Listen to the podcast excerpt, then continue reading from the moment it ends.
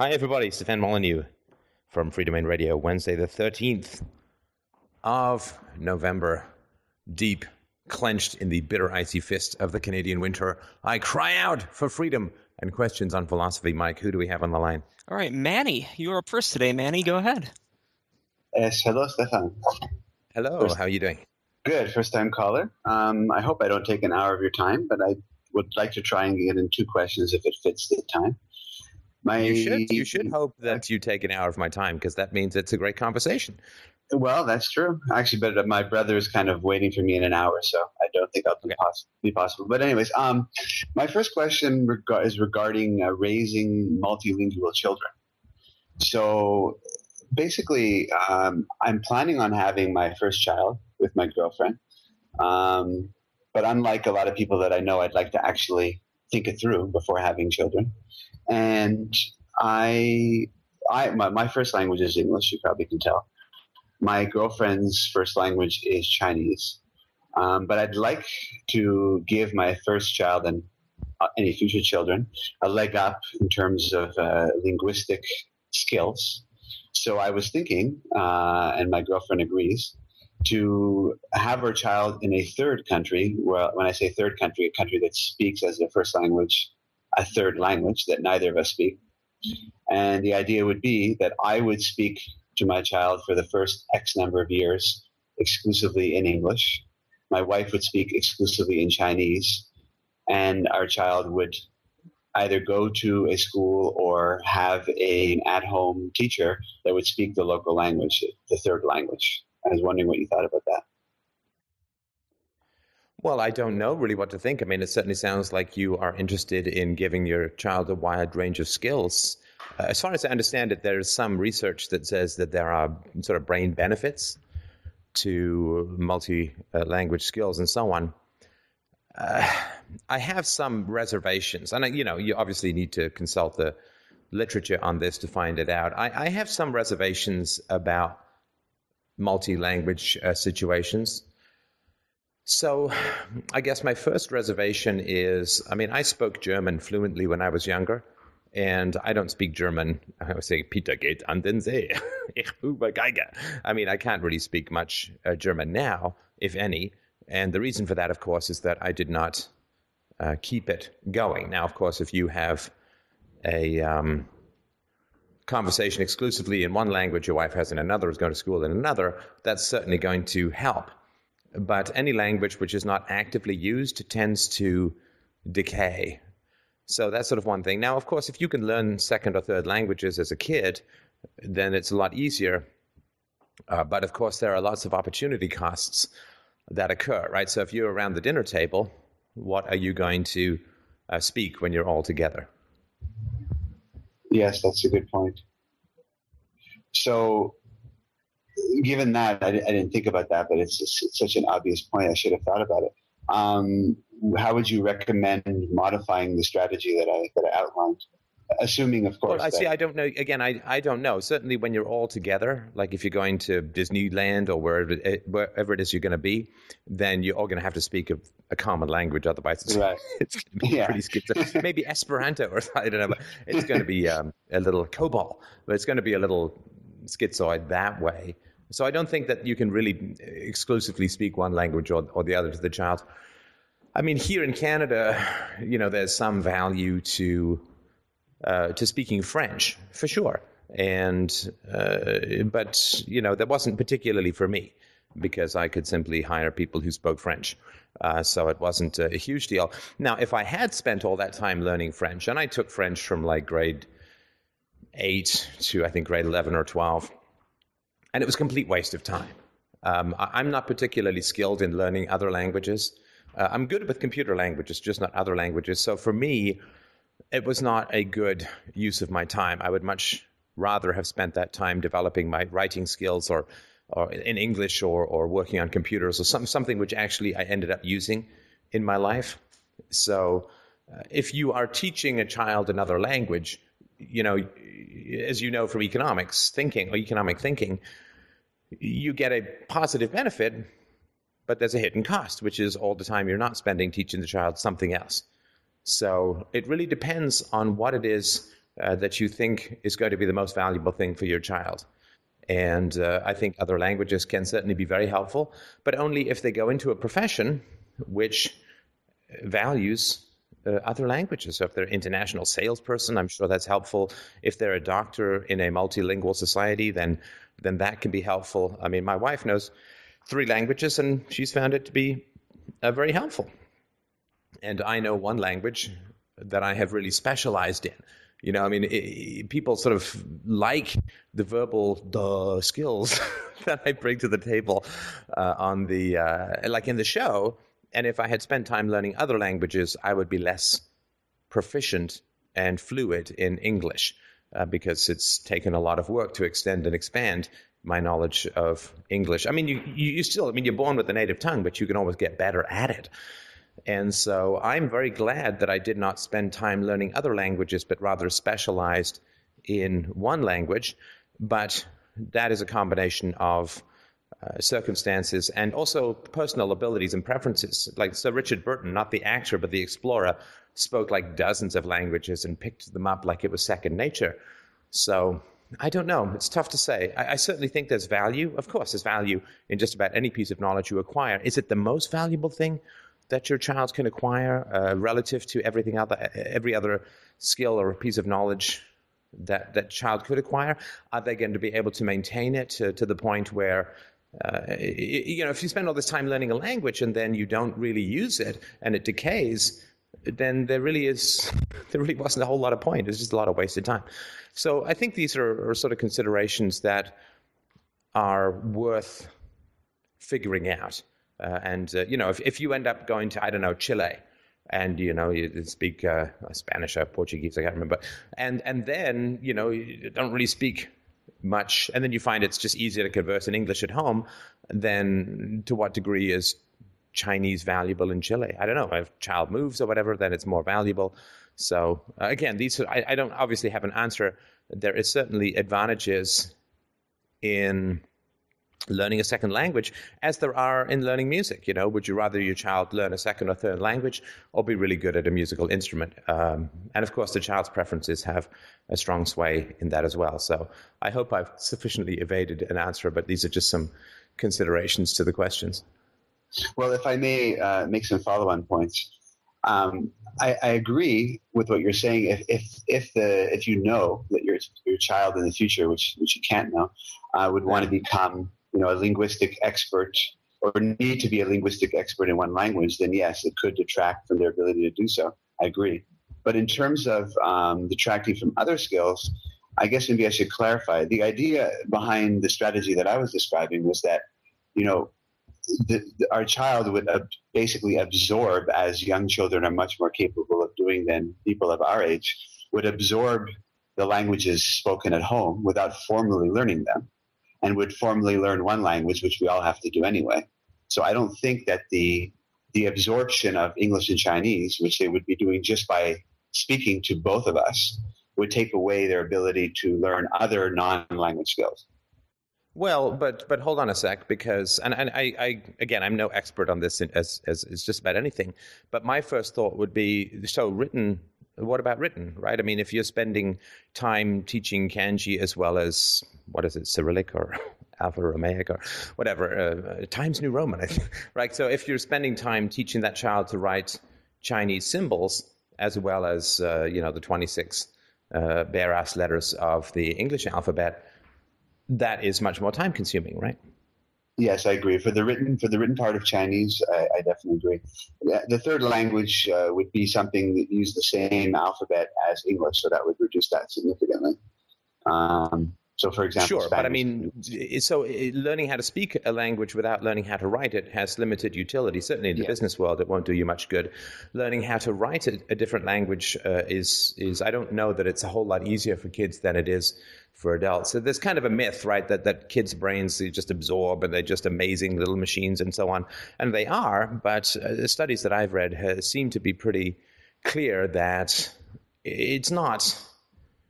Uh, it's not harder to learn things when you get older. Like if you start learning piano or whatever, it's not harder. It what happens is we just have more competing interests and impulses and thoughts and demands and requirements and so on, and that sort of makes it feel harder. And also, of course, when you learn things as an adult, you know how far you are from being competent, right? I mean, you start doing chopsticks and playing scales, you know you're 10,000 hours away from being a truly amazing pianist. And so you tend to go like, oh, you know, forget it, you know, I, I learned three chords. That's a long way from Eric Clapton. And so you tend to get a little bit more demotivated, whereas kids don't know how bad they are at stuff. And each step forward is this big improvement. So um, I don't know. Again, I'm not trying to say, I mean, obviously my yes or no doesn't have any meaning, and I don't even have a yes or no. But I would definitely look into all of the literature uh, and try and figure out what is the best use of time, recognizing that everything you teach is something you're not teaching. Right.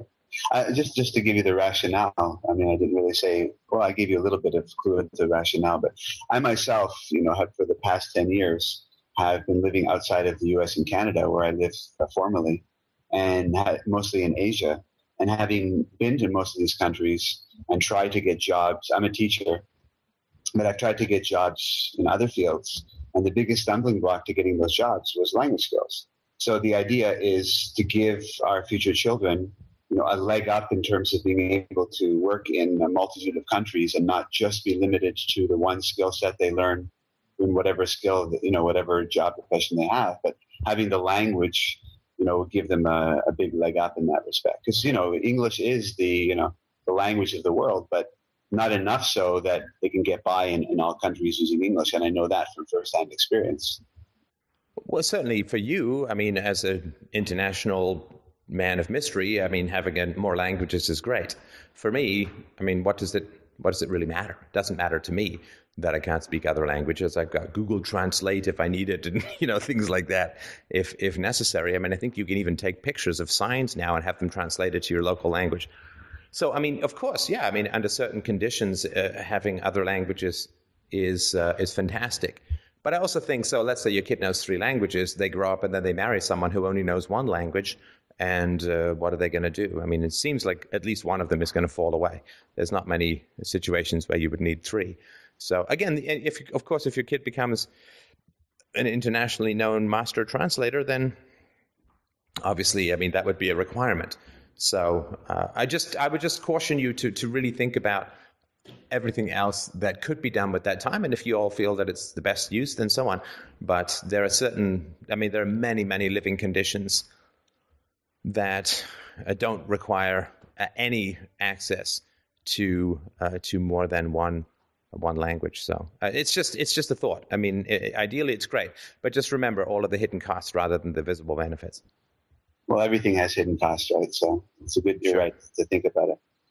Okay. Um, well, I, if you don't mind, we can talk about the next uh, question I have. Sure. Okay. Um, I was thinking, uh, given your your vast uh, research and knowledge and expertise on non-aggression, I was wondering if you've ever thought about or are in the process of writing up a kind of informal contract. What do I mean by that? I would like to have a, a non-enforceable, except through guilt maybe, contract with my future wife, my current girlfriend, and it's a contract of non-aggression with our future kids. And so the contract would cover many of the key points that you cover in your podcasts, um, such as uh, non aggression in general, free play, breastfeeding, no daycare, et cetera, et cetera. And then you would have this with your girlfriend? Yes, and it would be it would be non-enforceable, non-binding. It would just be something that you could pull out and say, "Remember we talked about this? Let's try our best to you know to get back on path." So we both are in the same frame of mind. So we start the raising of our kids immediately from the perspective of following a certain set of rules that all that all are around the key principles of raising kids in a non-aggressive way, critical thinking, etc. All the points you mentioned uh, during your talks about the topic. Yeah, that's a very interesting idea. I mean, I certainly have occasionally referred to our marriage vows, you know, on the very few times where we get stuck in a conflict, we sort of go back to the vows and say, well, this is what we committed to, and, and so on. That should be a deciding factor. A contract, of course, sounds a bit cold and impersonal and so on. I don't like to do contracts. Uh, in in my personal relationships or in my business relationships, because if I feel the need for a contract, then it's the wrong person. Uh, so in terms of like something you signed that, or something that is like you know if you feel the need to confine the other person's behavior of course if you have verbal commitments to these things then you don't really need to write them down and refer to them. You can just refer to the principles right? So if you have the non-aggression principle and so on. Like i don't have something taped above my bed like on the ceiling of course, I have the funhouse mirror, so why would I need that? I have no place to put it. But I don't sort of have something taped that said, you know, be rational, be decisive, uh, be assertive, uh, be kind, uh, be just, you know, because I, I, mean, that's what I'm aiming for every day. So I sort of don't need to be reminded of that. And, you know, I knew, I knew a woman once who was trying to lose weight and she taped the picture of a, a picture of a skinny woman on her fridge. And basically, she just chewed through it to get to the ice cream one day. It didn't really do too much uh, because she hadn't dealt with the self knowledge issues that are usually the basis of gaining weight or the lack of self knowledge issues. So I think it's great. I mean, to, to have those principles, to talk over those principles with your partner, I think is is fantastic. You can write them down and so on.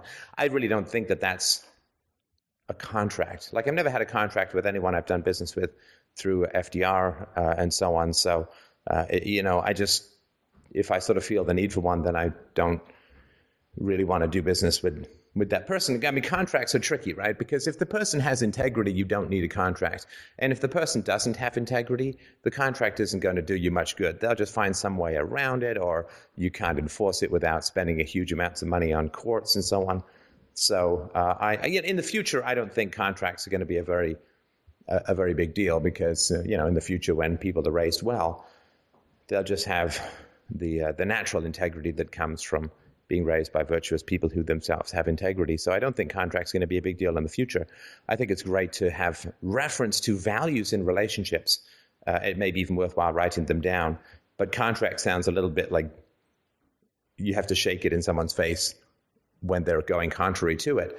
And that means that they don't agree with it fundamentally.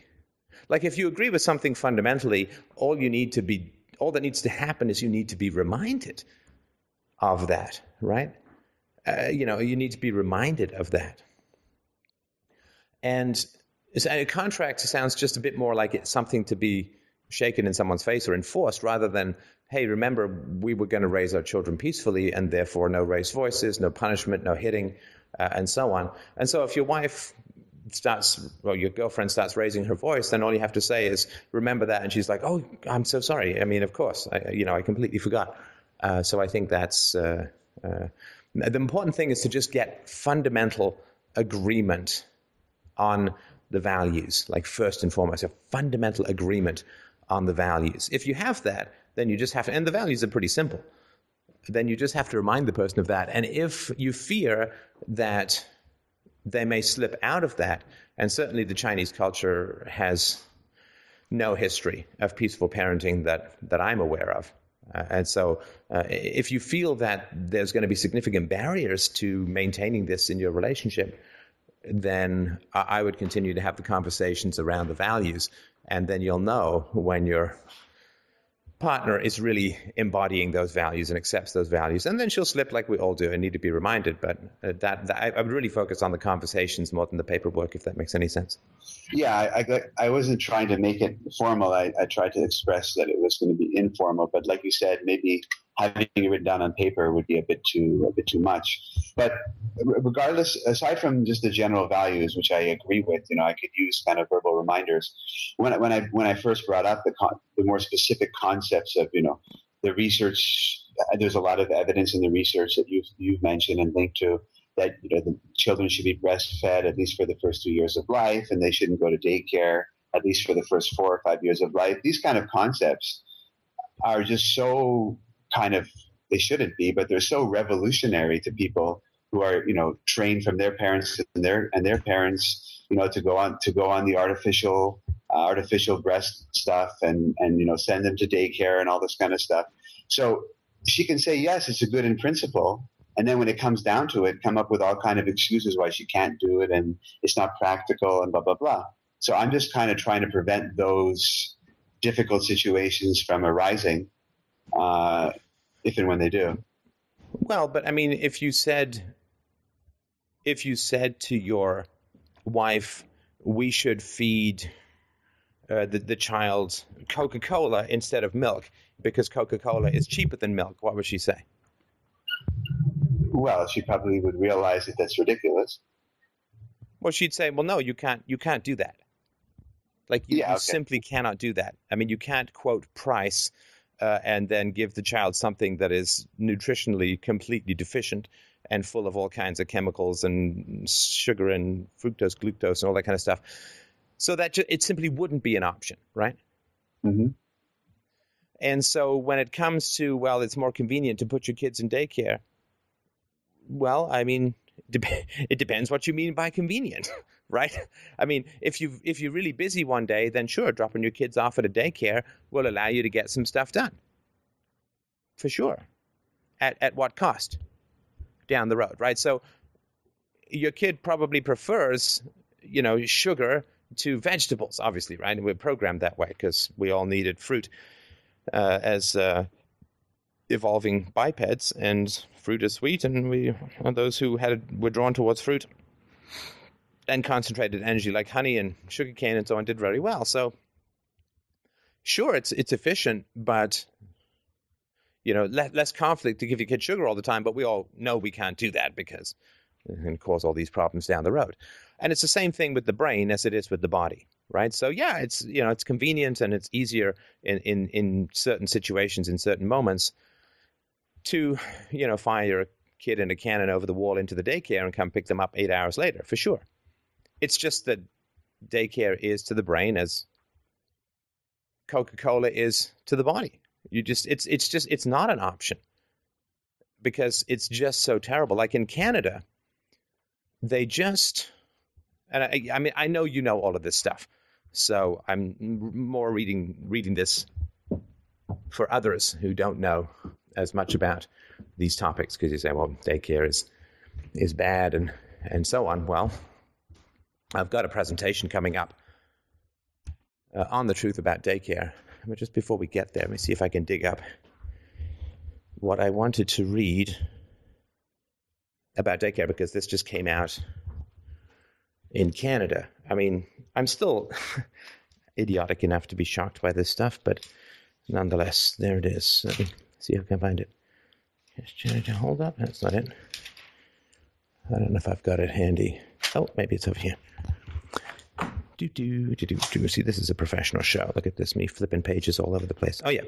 This is from Maclean's magazine. Uh, what's the date on this? The standard there in Canada, supposedly. Yeah, I mean, this is the Canadian version of Time. Uh, does have a date on it? It's Canada's Best Schools 2014. And the uh, article is entitled Why Full, Full Day Kindergarten is Failing Our Children.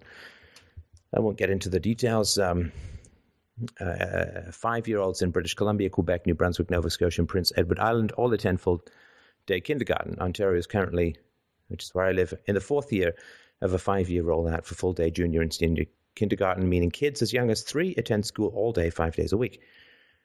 In those provinces without full day daycare programs, demands are heard regularly, I guess, for for this. Uh, this September, on the first day of the school year, the Ontario government claimed conclusive evidence of full day kindergarten's advantages was finally at hand thanks to a pair of academic studies it commissioned. Quote, in every area, in every area, students improved their readiness for grade one and accelerated their development, a provincial news release declared. Education Minister Liz Sandals called the results, which tracked students in both half and full day kindergartens over two years, nothing short of incredible.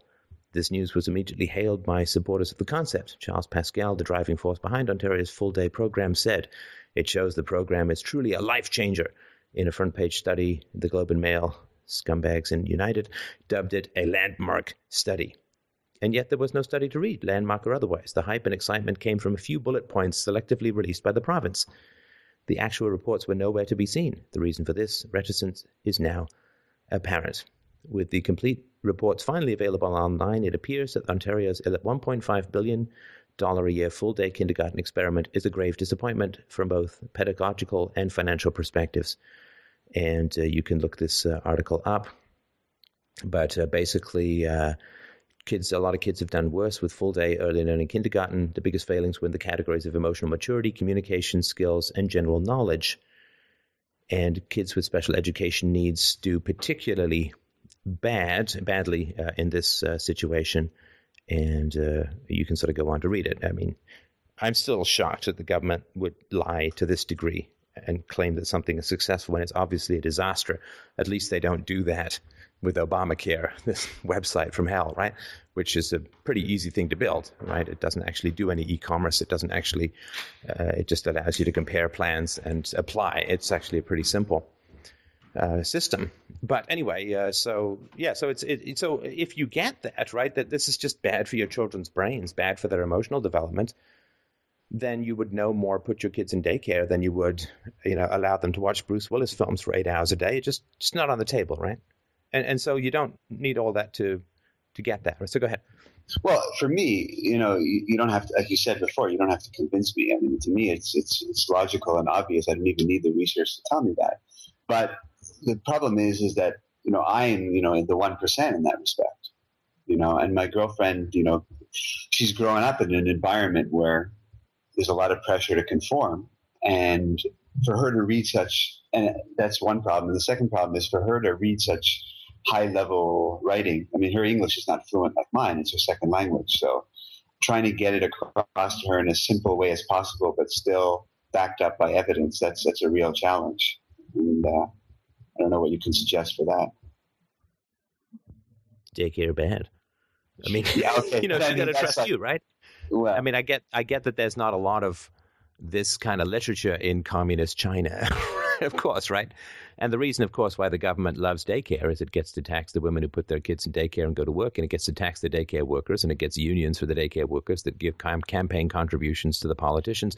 I mean, the fact that it crushes the brains and souls of children is sort of irrelevant because it ups political politicians' power. So, I mean, she's just got to. I mean, you can explain it to her as you like, but the fundamental thing is she just needs to trust you, right?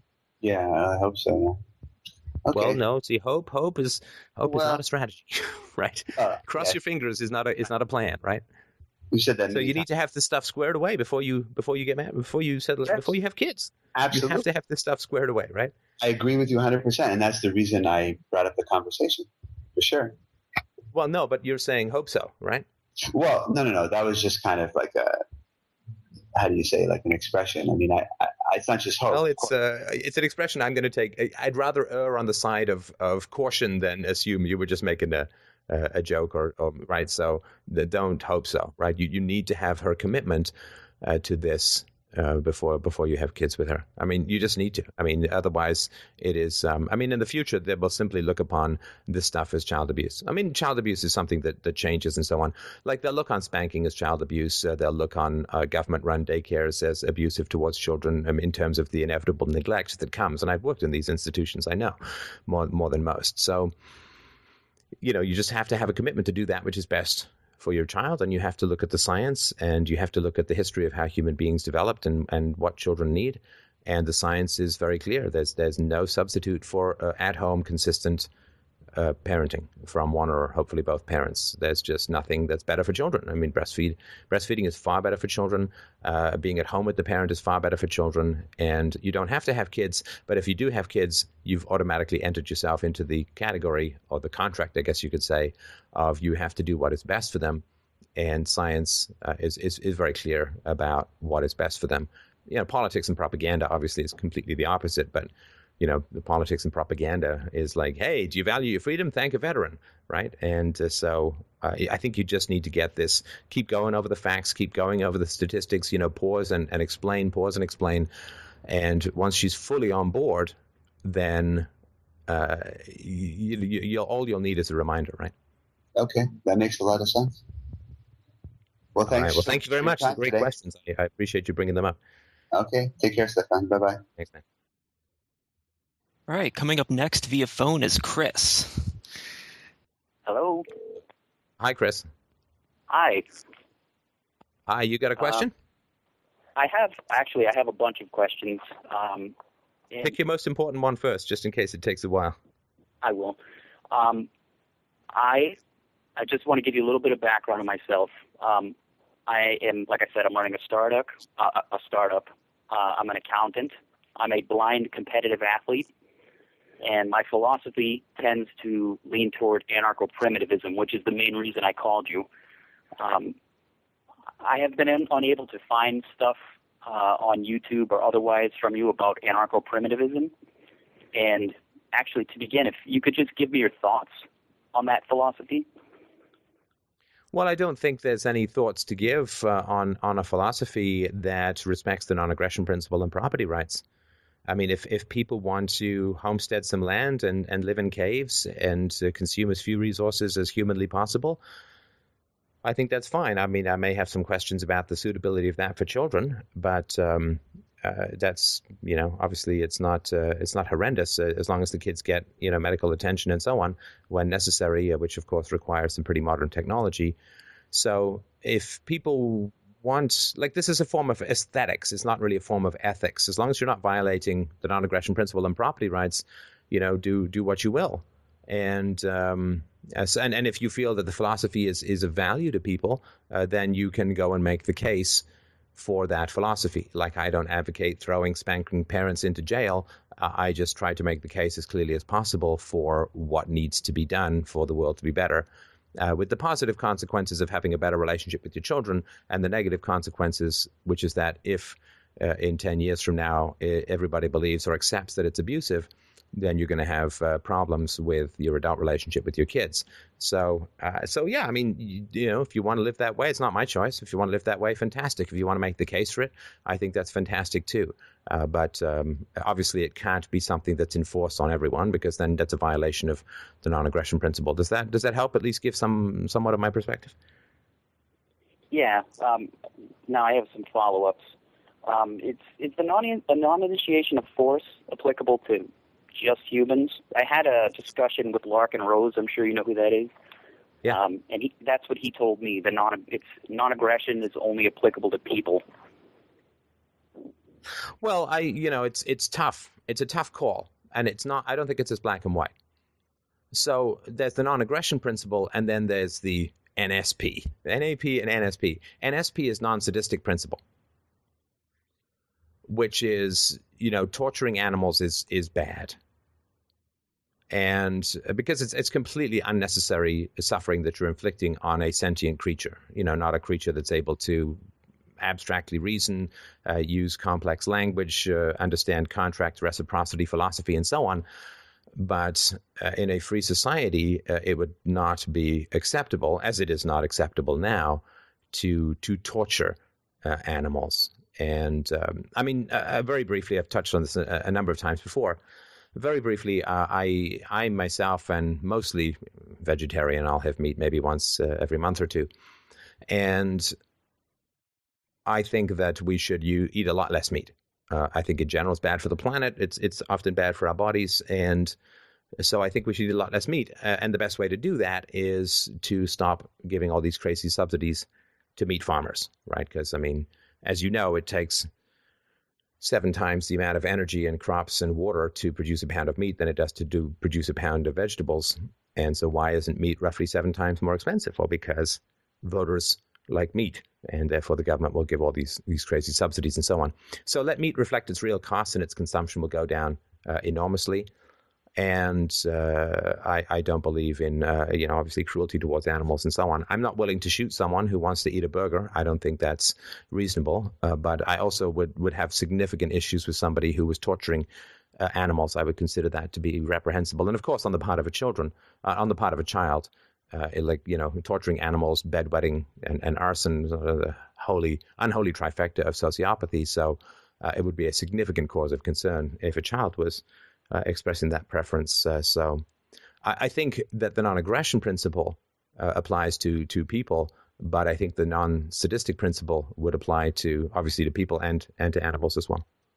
Okay, so now to follow up with that, um, this past, I believe last week, the black rhino went extinct, and that's largely due to its uh, people poaching it. And now this is just theoretical, obviously. Say someone, because uh, I'm, I'm I'm assuming under the capitalist model, um, people can own animals. I don't think that's that's progressive, so to speak. Now, if someone well, but, owned but black, sorry, sorry to interrupt. Sorry to interrupt. But the black rhino, as far as I understand it, went extinct because of a deficiency of philosophy, right? Because people believe that the powdered horn is uh, a, a, a um, uh, an anti-erectile dysfunction, right? It's it's a Viagra kind of thing, right? That if you powder the horn, there's something to do with tiger blood as well. That, that people believe it has these restorative properties, and it's basically like you might as well be mixing potions in oblivion as far as the effect on reality goes.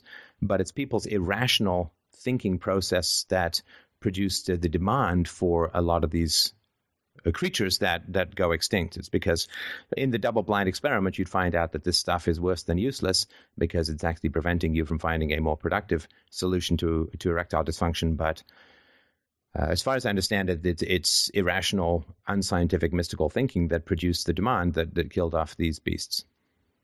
I I agree, but all right, say just um just theoretically speaking, if someone owned the last black rhino, and under capitalism, someone came up and said, "I'll give you ten million dollars to shoot this because I want its head on my wall or whatever," and the and the person agreed, wouldn't that be okay? Uh, I mean, that that's not it's not torturing the animal; it's a quick death. That's that would wouldn't that be okay under a capitalist model? I mean, I don't know what you mean by okay. I, am not sure what not you mean. Would, would, would, would, you shoot? Would you shoot someone for doing that? No. No, but, no, no. But, I mean, but there's so many ways paid, to solve that, right? N- nobody's going to pay ten million dollars for the last. Black. I mean, there's and, and even if they did, I mean, there's lots of people who care a lot more. Like if you can get 50 million people to each contribute a dollar, then you've outbid the capitalist and you've you've you've kept it alive, uh, and so on, right? So, uh, you know, it, it, you can't you can't sort of. Uh, there's these artificial scenarios. I'm sorry, it's not not your fault. They just they kind of get on my nerves because it is not a capitalist situation that has produced the last black rhino, right? The last black rhino lives in Africa. Africa is a godforsaken swamp of tyranny, dictatorship, and statism. And, and even in the case of Somalia, you know, rank mysticism and superstition. So the, the, it is not a capitalist environment at all in um, uh, in Africa in any way, shape, or form. Just as is not throughout the world, but in Africa in particular, uh, it's just a complete mess of a continent from an economic standpoint. Um, the parks are owned by governments. There's massive bribery going on, corruption, foreign aid, food dumping from first world agricultural markets, destroying local economies, child soldiers, wars, genocides, uh, disease. I mean, uh, HIV, as you know, and AIDS rampant throughout. Africa. So this is not, you, you can't suddenly say, okay, well, now we're going to take a free market example that is coming out of this complete hellfest of of statism. Uh, you you just you cannot slap free market on at the end and say, well, now we have a free market situation. Okay, no, that's that's totally fair. Um, all right, so next, um, I'd like to discuss about the free market. Um, something maybe you've addressed it before, but I haven't been able to find it. Is advertising. Um, people can spend, you know, it's it's non-aggression. People can spend whatever they want on trying to convince people to buy things and wouldn't this, wouldn't this? I mean, if, if uh, if it could, it's it kind of it kind of reminds me of religion. Like it convinced droves of people that nonsense is real. So since that since you're not necessarily harming someone by advertising them, I mean, what basically where do you draw the line? Like if tobacco people can advertise and and uh, to their products, which are obviously known to be bad, and people are still doing them, is that okay?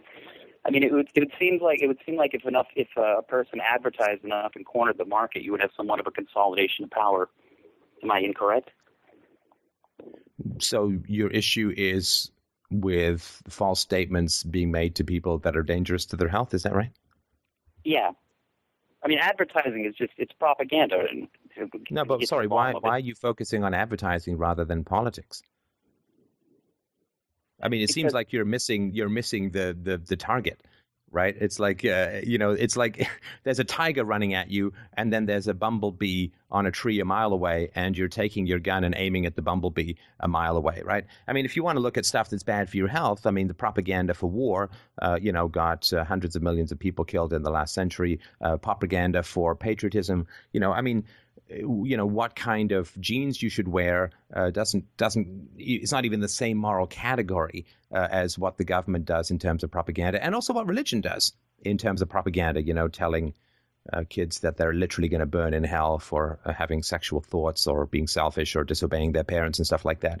So with with with patri- with statism and and with religion that have a coercive monopoly over uh, children. Certainly, the state does in terms of public schools, and to some degree, uh, uh, parents, uh, particularly uh, superstitious and uh, aggressive parents, have a violent monopoly over their children's mindsets because the children can't go anywhere.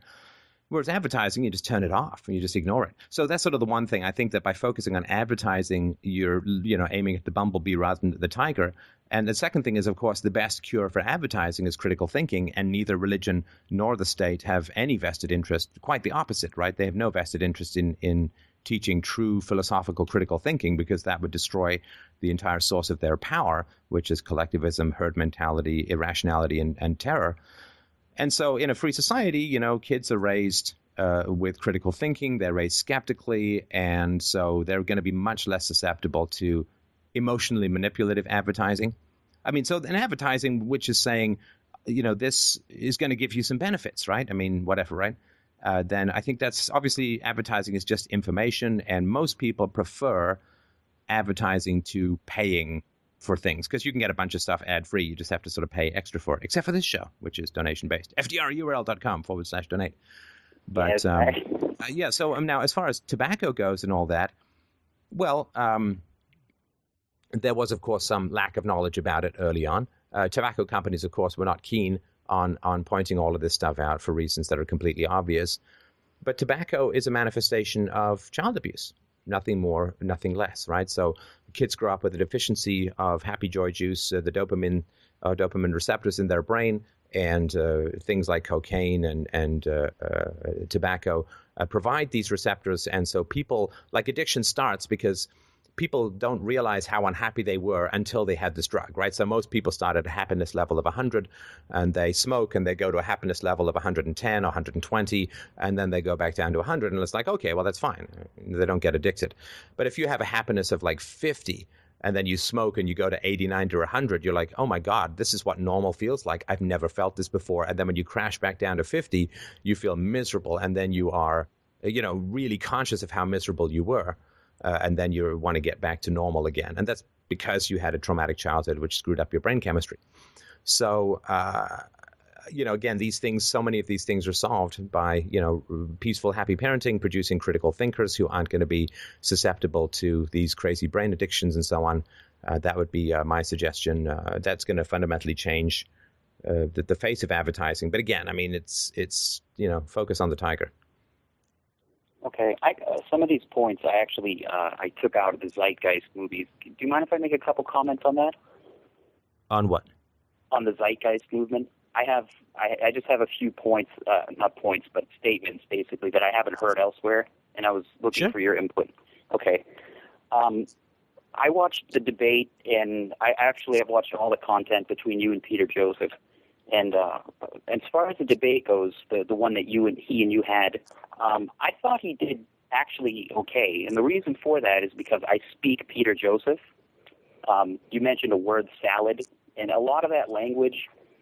Uh, when you when you watch the movies, um, I've watched all three of them a bunch of times, and I used to believe in that uh, that resource based economy until I thought about it and read the FAQ for the uh, the Venus project, and I realized how first of all it's it's it's a consolidation of power. That's that's all it is. Um, they can deny that all they want, but it's a consolidation of power. But my biggest issue with it that I haven't heard anywhere else, and, and I'd like your input, is it's coming from an anarcho-primitivist perspective. It's not natural. Um, the, their whole thing is, well, we want to be in line with nature and do this and that, and blah blah blah.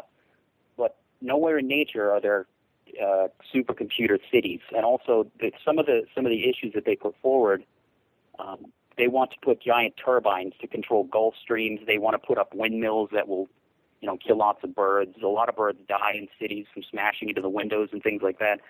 This is not natural. I mean, that that that's not. It just it boggles my mind that nobody has thought about that.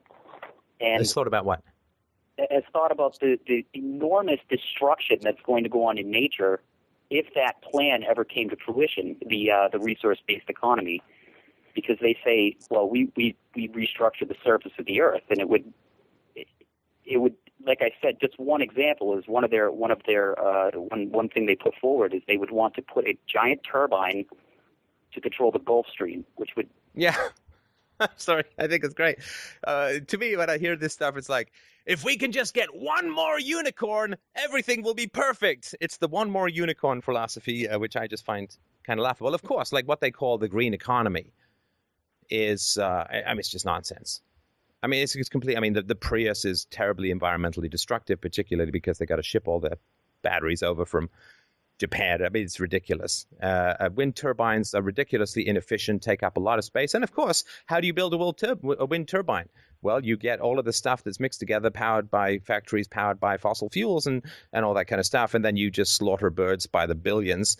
Uh, and remember, the environmental movement started out of Rachel Carson's Silent Spring. Concern for the birds was number one. And now it's just like, well, yeah, we'll sacrifice the birds to the imaginary wind gods of effective turbine power.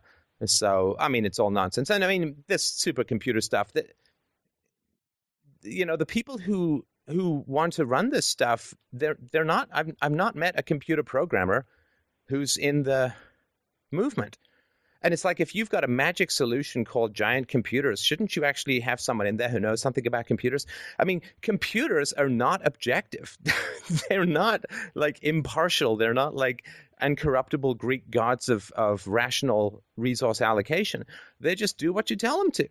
They're as subjective as the people who program them uh, and then saying, well, it's going to be open source, it doesn't solve the question. A computer has to decide to do something with a resource. And having it be open source doesn't mean anything because it's still only going to do what people tell it to do. And either everyone is going to tell it to do exactly the same thing, which is completely impossible, or people are going to tell it to do contradictory things, in which case it's not going to be able to do anything until those contradictions are resolved. So it's just, you know, take take a couple of computer science classes if you believe that a giant mommy Marxist robots are going to run your city, you know, into the gates of paradise, you know, take a couple of computer science courses. It's really uh, kind of important. If this is the keystone of the solution to all the world's problems, then surely a couple of night courses wouldn't do you any harm. But uh, it seems there's just no computer science people. And there's a reason for that, right? Because computer science people can see through all that nonsense. And of course, if you were a computer science expert uh, in the Venus uh, project, then you would uh, be required to build a simulation of what it is that was occurring. And it would very quickly be shown that the simulation would be impossible. So uh, anyway, I just sort of wanted to to point that out. I think it is it's tragic the degree to which uh, people's um, frankly infantile fantasies get drawn into this stuff that just has zero chance of working, but serves, I guess, deep seated emotional needs uh, in the moment. Yeah, and actually, as an aside, I don't want to get into this now, but I scored a seven on the ACE test, and um, your theory about uh, the, uh, the the type of childhood that would attract a person to the zeitgeist movement was dead on. So, um, now, so should we talk about your anarcho primitivism then? not not not at this at this moment. I actually would really like to talk about that, but I'm not ready for that conversation yet.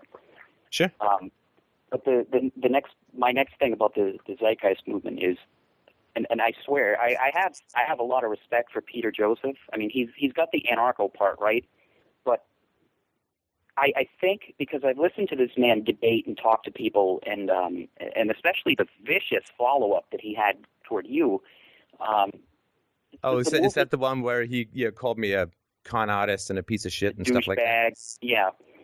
No, no, you, you, you may have you may have you, sorry, you may have misunderstood that because you see, Peter Joseph is, as he says right there on his website, is entirely dedicated to the principles of nonviolent communication.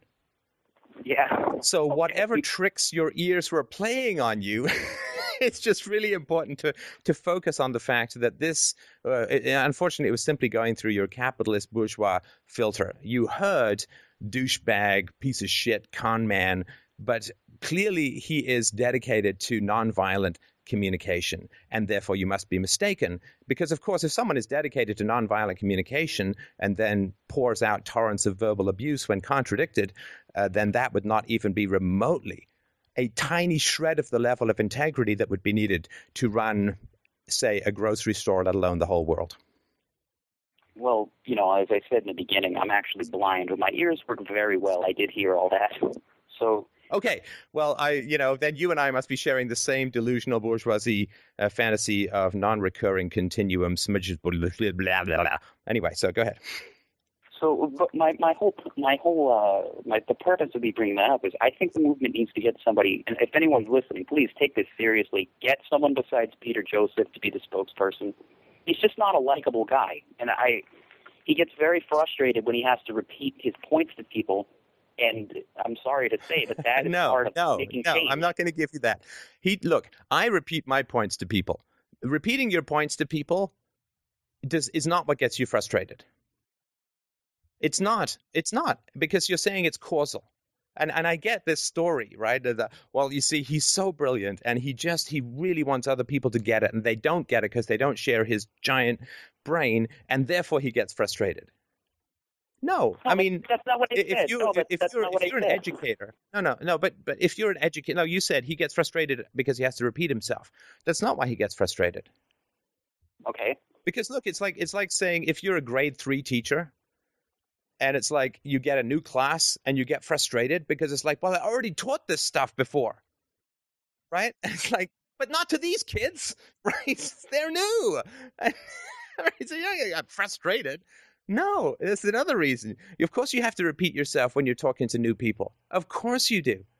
Every time I talk to somebody who's not been exposed to philosophy, who's not been exposed to strong atheism, who's not been exposed to anarchism, I have to start from the very beginning. Of course, I do, because I actually have a pretty good habit of processing reality. And the reality is that when you're talking to someone new, they don't know what you're talking about. And if you don't explain something in a way that other people understand, doesn't mean that they agree. But if you don't find a way to explain something in a way that other people understand, that's your fault. That's Yeah. your fault. You cannot blame the recipients of complex information for their failure to understand it. That's your job to fix. That's your job to get better at. Does that sort of make sense? Yeah, yeah, I agree. Um, also, the uh, the claim that there's enough for everyone, and also that the, the person for the resource-based economy, there's enough on Earth for everyone living right now. And I wonder, uh, because one of the things that um, the Venus Project puts forward is that even the wealthy can have a higher standard of living than they do now. But in the next breath or the breath before, they they peddle out studies about how um, wealthy people uh, are are sociopaths and whatever. So I, I don't see that as that that doesn't work for me. Mean, you want to give people everyone a high standard of living, and then you claim that a high standard of living gives people sociopathy. Am I am I missing something? No, I mean there is. I mean, at a very sort of basic evol- biological evolutionary level, men in particular are trained or they have an innate desire to resent high status males. Right? We, we, we have an innate desire to dislike high status males. Well, it's it's you know it's it's ambivalence really. I mean, we want to be their friends, but at the same time, we don't like that they have all the money and therefore the successful mating opportunities with with models, right? I mean, everyone who every every movie actor who walks down the red carpet uh, for the Oscars has a thin, beautiful woman on his arm, right? Hmm You, you're not going to see a, a fat, ugly woman on George Clooney's arm. It's just not going to happen. You're going to see like that impossible spider princess, Stacy Keibler elf or something like that. And so we are, as males, we have a natural reaction of resentment towards the alpha males. Of course we do. And it's the same way that women have both a desire for and uh, a resentment of beautiful women, women. Like I remember sitting in a car years and years ago with a woman who's a friend of mine and a friend of hers, and there was some woman walking down the street outside the car. And she had like short skirt on and she had like a pretty revealing top on and all that. She was just jiggling all over the place right? It was like watching a jello come out of a paint shaker. But good you know sexy. And they both just immediately said bitch. You know just under their breath involuntarily. Because they you know they knew they couldn't compete with that in terms of just sexual allure. I mean they were attractive women but not that you know i mean this was like someone had just uh, you know brought a uh, a playboy a tire cover to life right? And so there's this natural resentment that men have towards the alpha males and it's good. It, it means that you get that the alpha males have something that you want and that is what drives you to surmount the beta the zeta and try to strive for Alphaville, as the 80s band was called, right? You want to get to Alphaville, and therefore you resent the people who are already there, and that resentment tells you that they have something that you want, and that's supposed to drive your ambition. Like I started as a total non entity, uh, you know, in sort of social terms. You know, I came from, as the youngest sibling of a broke ass single mom household in a trashy district, uh, you know, with completely no money and, and all that. And, you know, obviously I'm aiming for ultimate alpha male philosopher status. And so the resentment that we all have towards the successful is is entirely natural. And it also comes of course from the time when everything was a zero sum game right? So if some guy has 50 coconuts then there's a fixed amount of coconuts around the village right? So if some guy has like 50 coconuts then there's damn well less coconuts for you right? And if there are like 30 women in the village if one guy has 10 women then there's just that fewer women left for you so to speak right?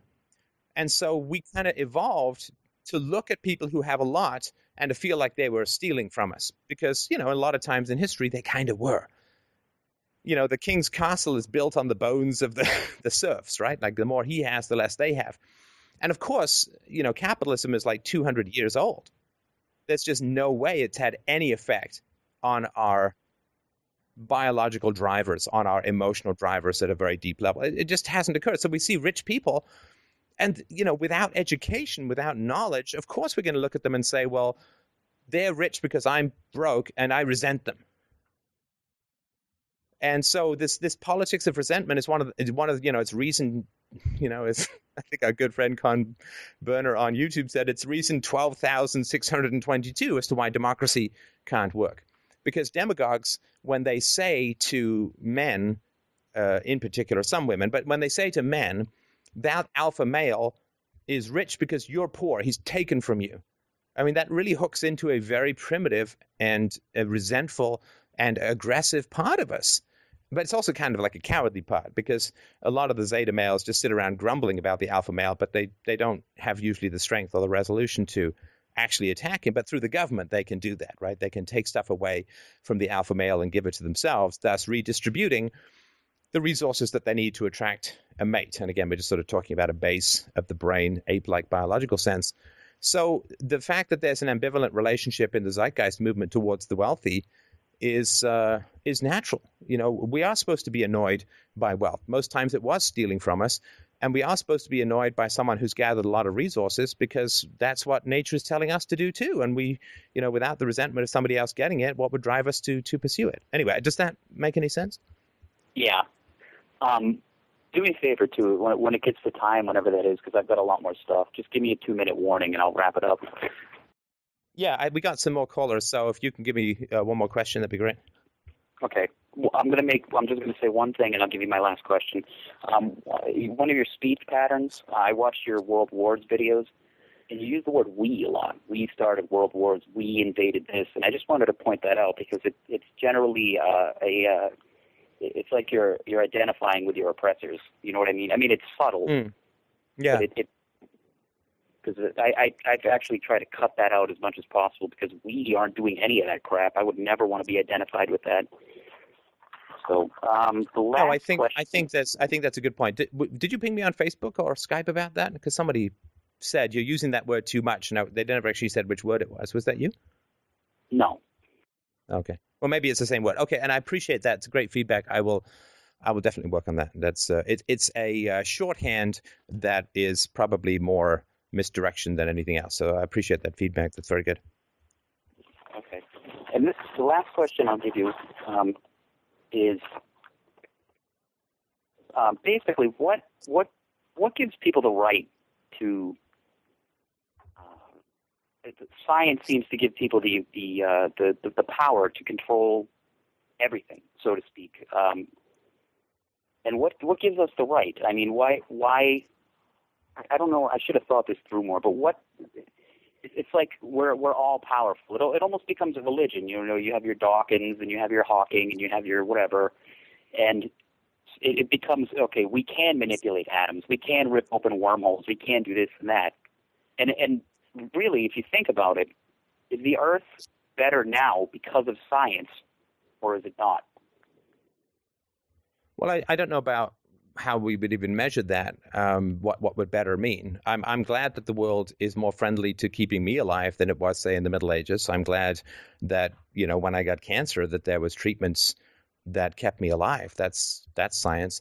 Now, but the stuff that you're talking all, all about is very interesting because there's science and then there's statism, right? You, you don't want to mistake statism for science in the same way that you don't want to mistake some rent seeking, lobbying, state privilege seeking, semi fascistic corporate wannabe for the free market. Right? The free market is the free market, and it's still still vestiges of it. You and I are engaged in that at the moment. Uh, this sort of free exchange of ideas. It's a free market. You know, it's only incidentally about money, mostly about uh, love and body fluids and ideas and, and, and music and so on. But you don't want to confuse the free market with, say, pharmaceutical company profits. And I was just talking about this with uh, uh, Steph Kinsella earlier tonight.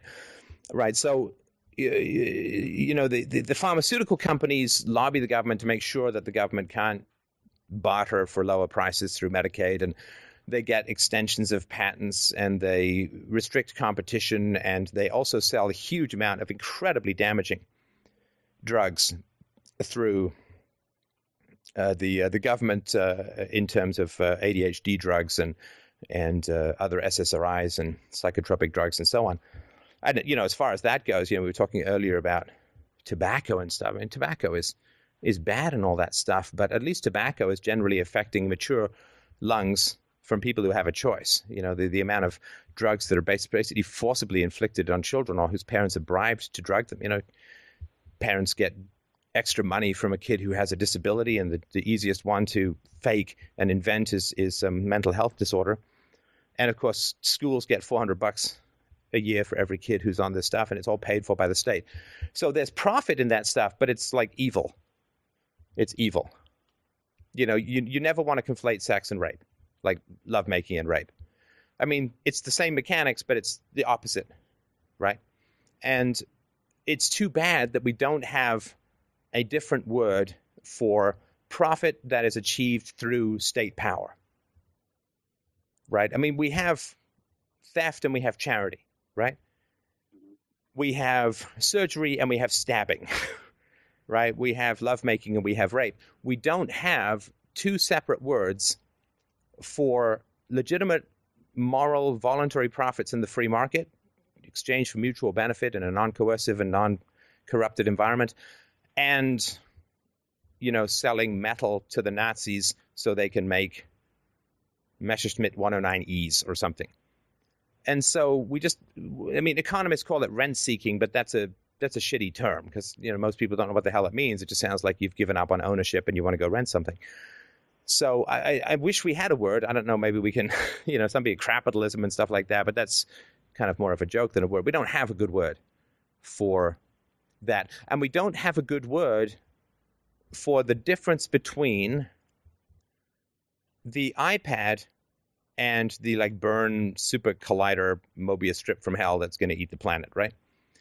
And we don't have a different word for cell phone technology than we do for the Manhattan Project, right? So one is science that is paid for through violence to serve the needs and preferences of the sociopaths in power, and the other is to voluntarily serve consu- voluntary consumers in an open exchange with competition. We just we just need different words. So when you talk about science, I really think it's important to differentiate these two spheres, because if you don't, you end up mixing the food in with the poison, then everything tastes like shit, right? Yeah. All right. Yeah, that makes sense. And you and I are both against all that shitty state serving science. Like, I mean, I, I loathe it with with a passion.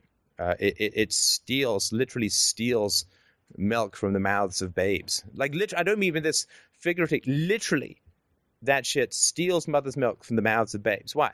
Because taxes are ridiculously high to pay, partly to pay for these scientific experiments. Because taxes are so high, a lot of people feel that both parents have to work, and so the mom can't breastfeed her kid. Right? These fucking scientists, these fucking fascist corporations, these fucking warmongers, these military industrial clusterfucks, these asshole academics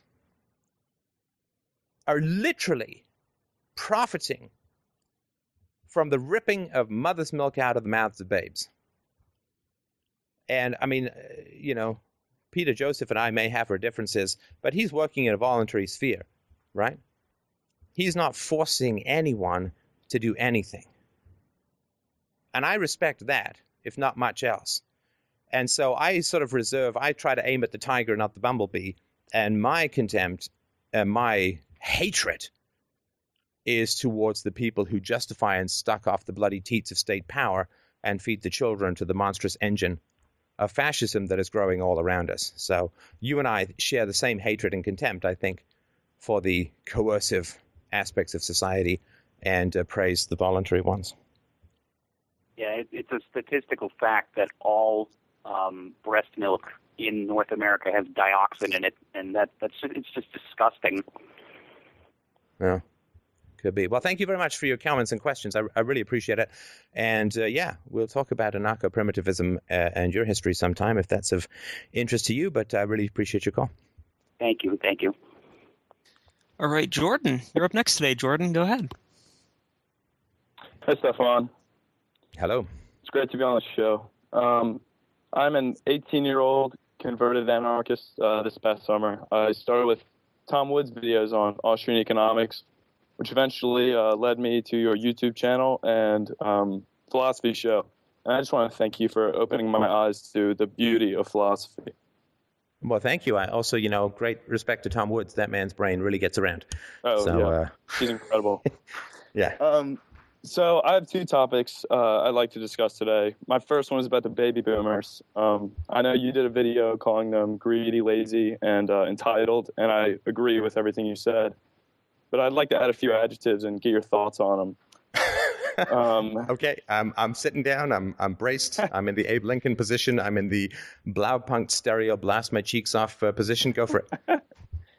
um, so I find from my personal uh, conversations and observations with them, uh, and also my observation of society today, uh, I find that they're very stubborn, uh, closed-minded, and uh, conventional in you know their societal preferences such as religion and politics. Um, and you know, I, I could give examples uh, if you want to comment on that, or you know, have me talk about it more. Why no, no, go for conclusions. it. So, I see something like the war on drugs, and you know, it's disgusting uh, how it's dragged on for four decades, nothing but negative results, destroying lives, and uh, you know, I think that you know, like I've had a few conversations with a few baby boomers about it. I've given them all the evidence, all the facts as to why it's absolutely terrible, and they'll either give me, you know, well, it's hard for me to take a stance on that just because it wouldn't be societally societally uh, acceptable to them, or they'll say you can't tell me that drugs being illegal it doesn't uh, give people a disincentive. And even when I provide facts uh, contrary to that, they just will deny it. Um, and also, I think this comes from the silent generation, the generation before them, raising them. I think the silent generation, I don't know if you'd agree with this, I think they were very patriotic and religious. And I think this led the baby boomers to kind of never question their uh, you know, if they were raised Democrat or Republican or atheist or Catholic, I think they've they've never really questioned it because they're they're just closed minded. I think the internet uh, has been huge with Generation Y and well the millennials in really presenting new ideas. But so yeah, my question is, why do you think, if you agree, why do you think that the baby boomers are this way? Why uh, are the baby boomers the way that they are? What do you think it is? Yeah. Well, I think it was the way that they're raised by the silent generation, uh, by the silent generation, and um, not being exposed to things the internet like generation the generation Y has. Um, and yeah, mainly their upbringing though is my theory. But what aspects of their upbringing do you think?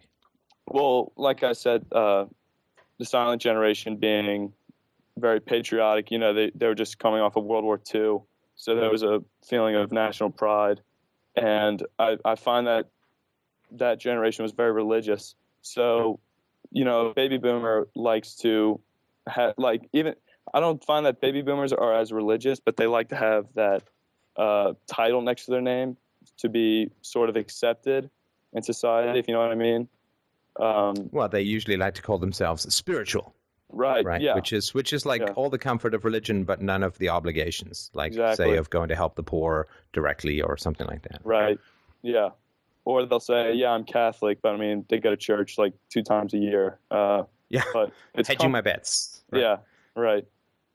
So, uh, yeah, that's that's what I think. Um, if you want to comment.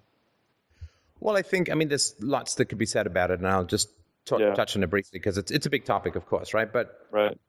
I think fundamentally what happened was you can lose your strength when you have comfort right you, it's like a muscle you don't exercise human beings mm-hmm. are designed to strengthen through opposition like just a, like just like a muscle you work the muscle it gets bigger you let it sit on the couch it gets weaker and certainly in the west and, and particularly in america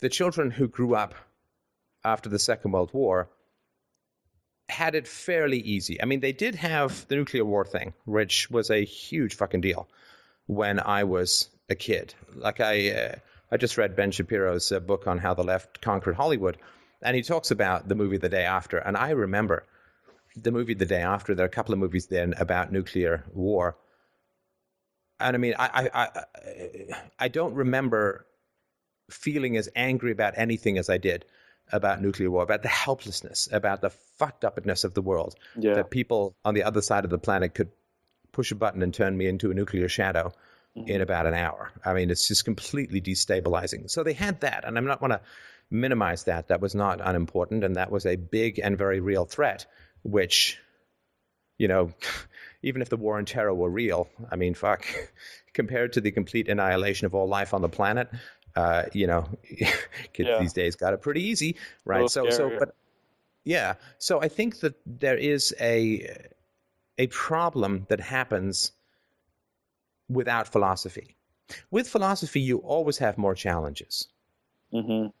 But if you are simply in your base mammalian comfort zone, then if you get more stuff, then you get kind of lazy.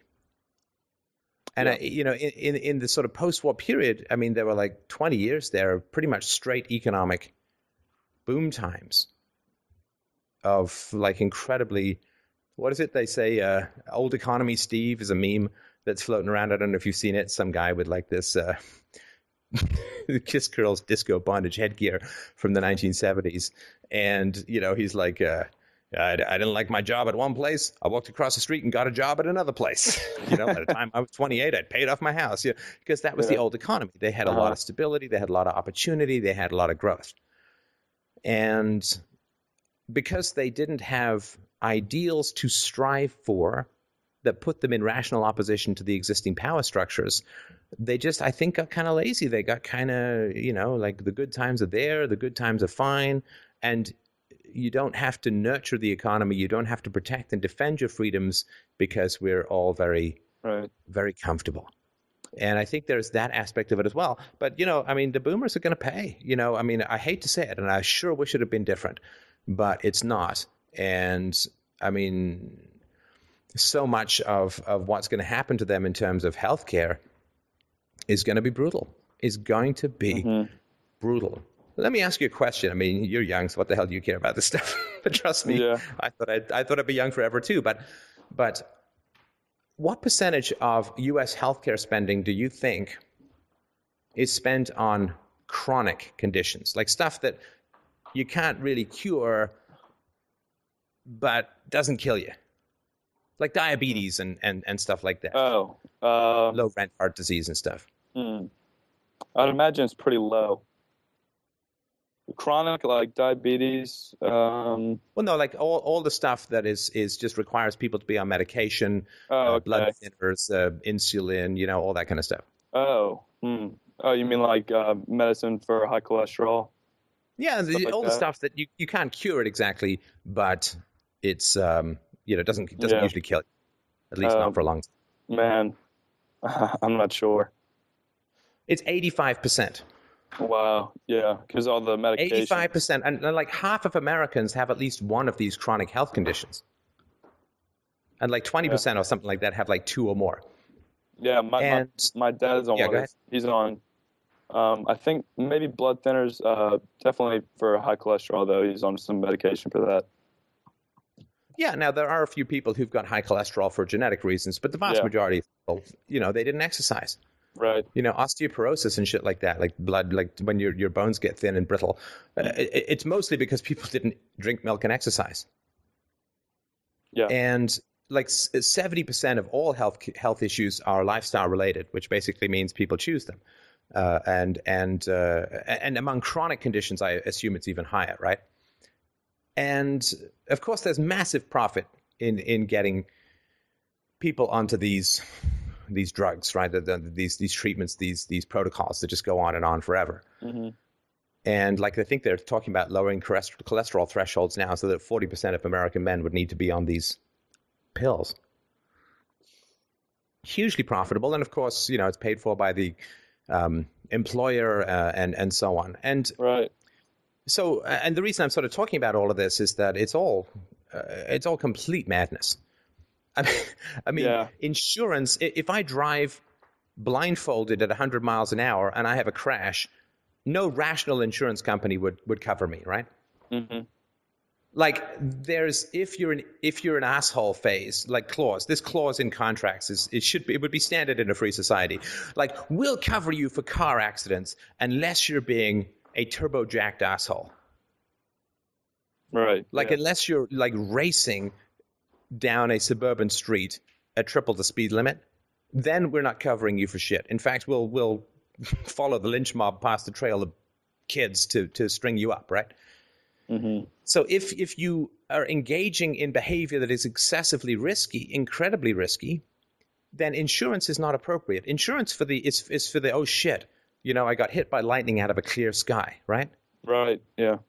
No, that that's what insurance is for, right? That's why you don't get insurance for your oil change, right? Because you know, I need insurance because my car is going to run out of gas and someone's got to fill it, right? That's something. So insurance shouldn't ide- ideally insu- it shouldn't cover, you know, shit that you did to yourself, or that was avoidable, right? Like Tom Hanks just got uh, diabetes, right? He's diagnosed with diabetes, and for years beforehand, his do- his doctor was saying, just drop some weight, just go back to what you weighed in high school, you'll be fine. He's like, no, nah, I'm not going to do that. It's like I'll lose like 900 pounds for a shitty movie like Castaway, but not to avoid, you know, my foot falling off and shit like that, right?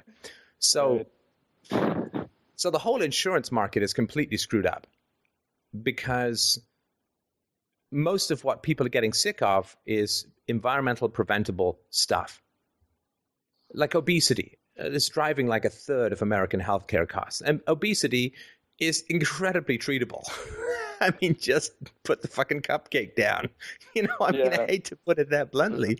Like, I gained a bit of weight and I lost, I'm losing a little bit of weight now because uh, when I was on treatment for for uh, cancer this summer, I, I, there was a particular kind of food that I don't normally eat would could t- get rid of the chemical taste in my mouth. So I gained like I don't know six or seven pounds. I'm losing it now, and so you just don't you know put the cupcake down, get off the couch.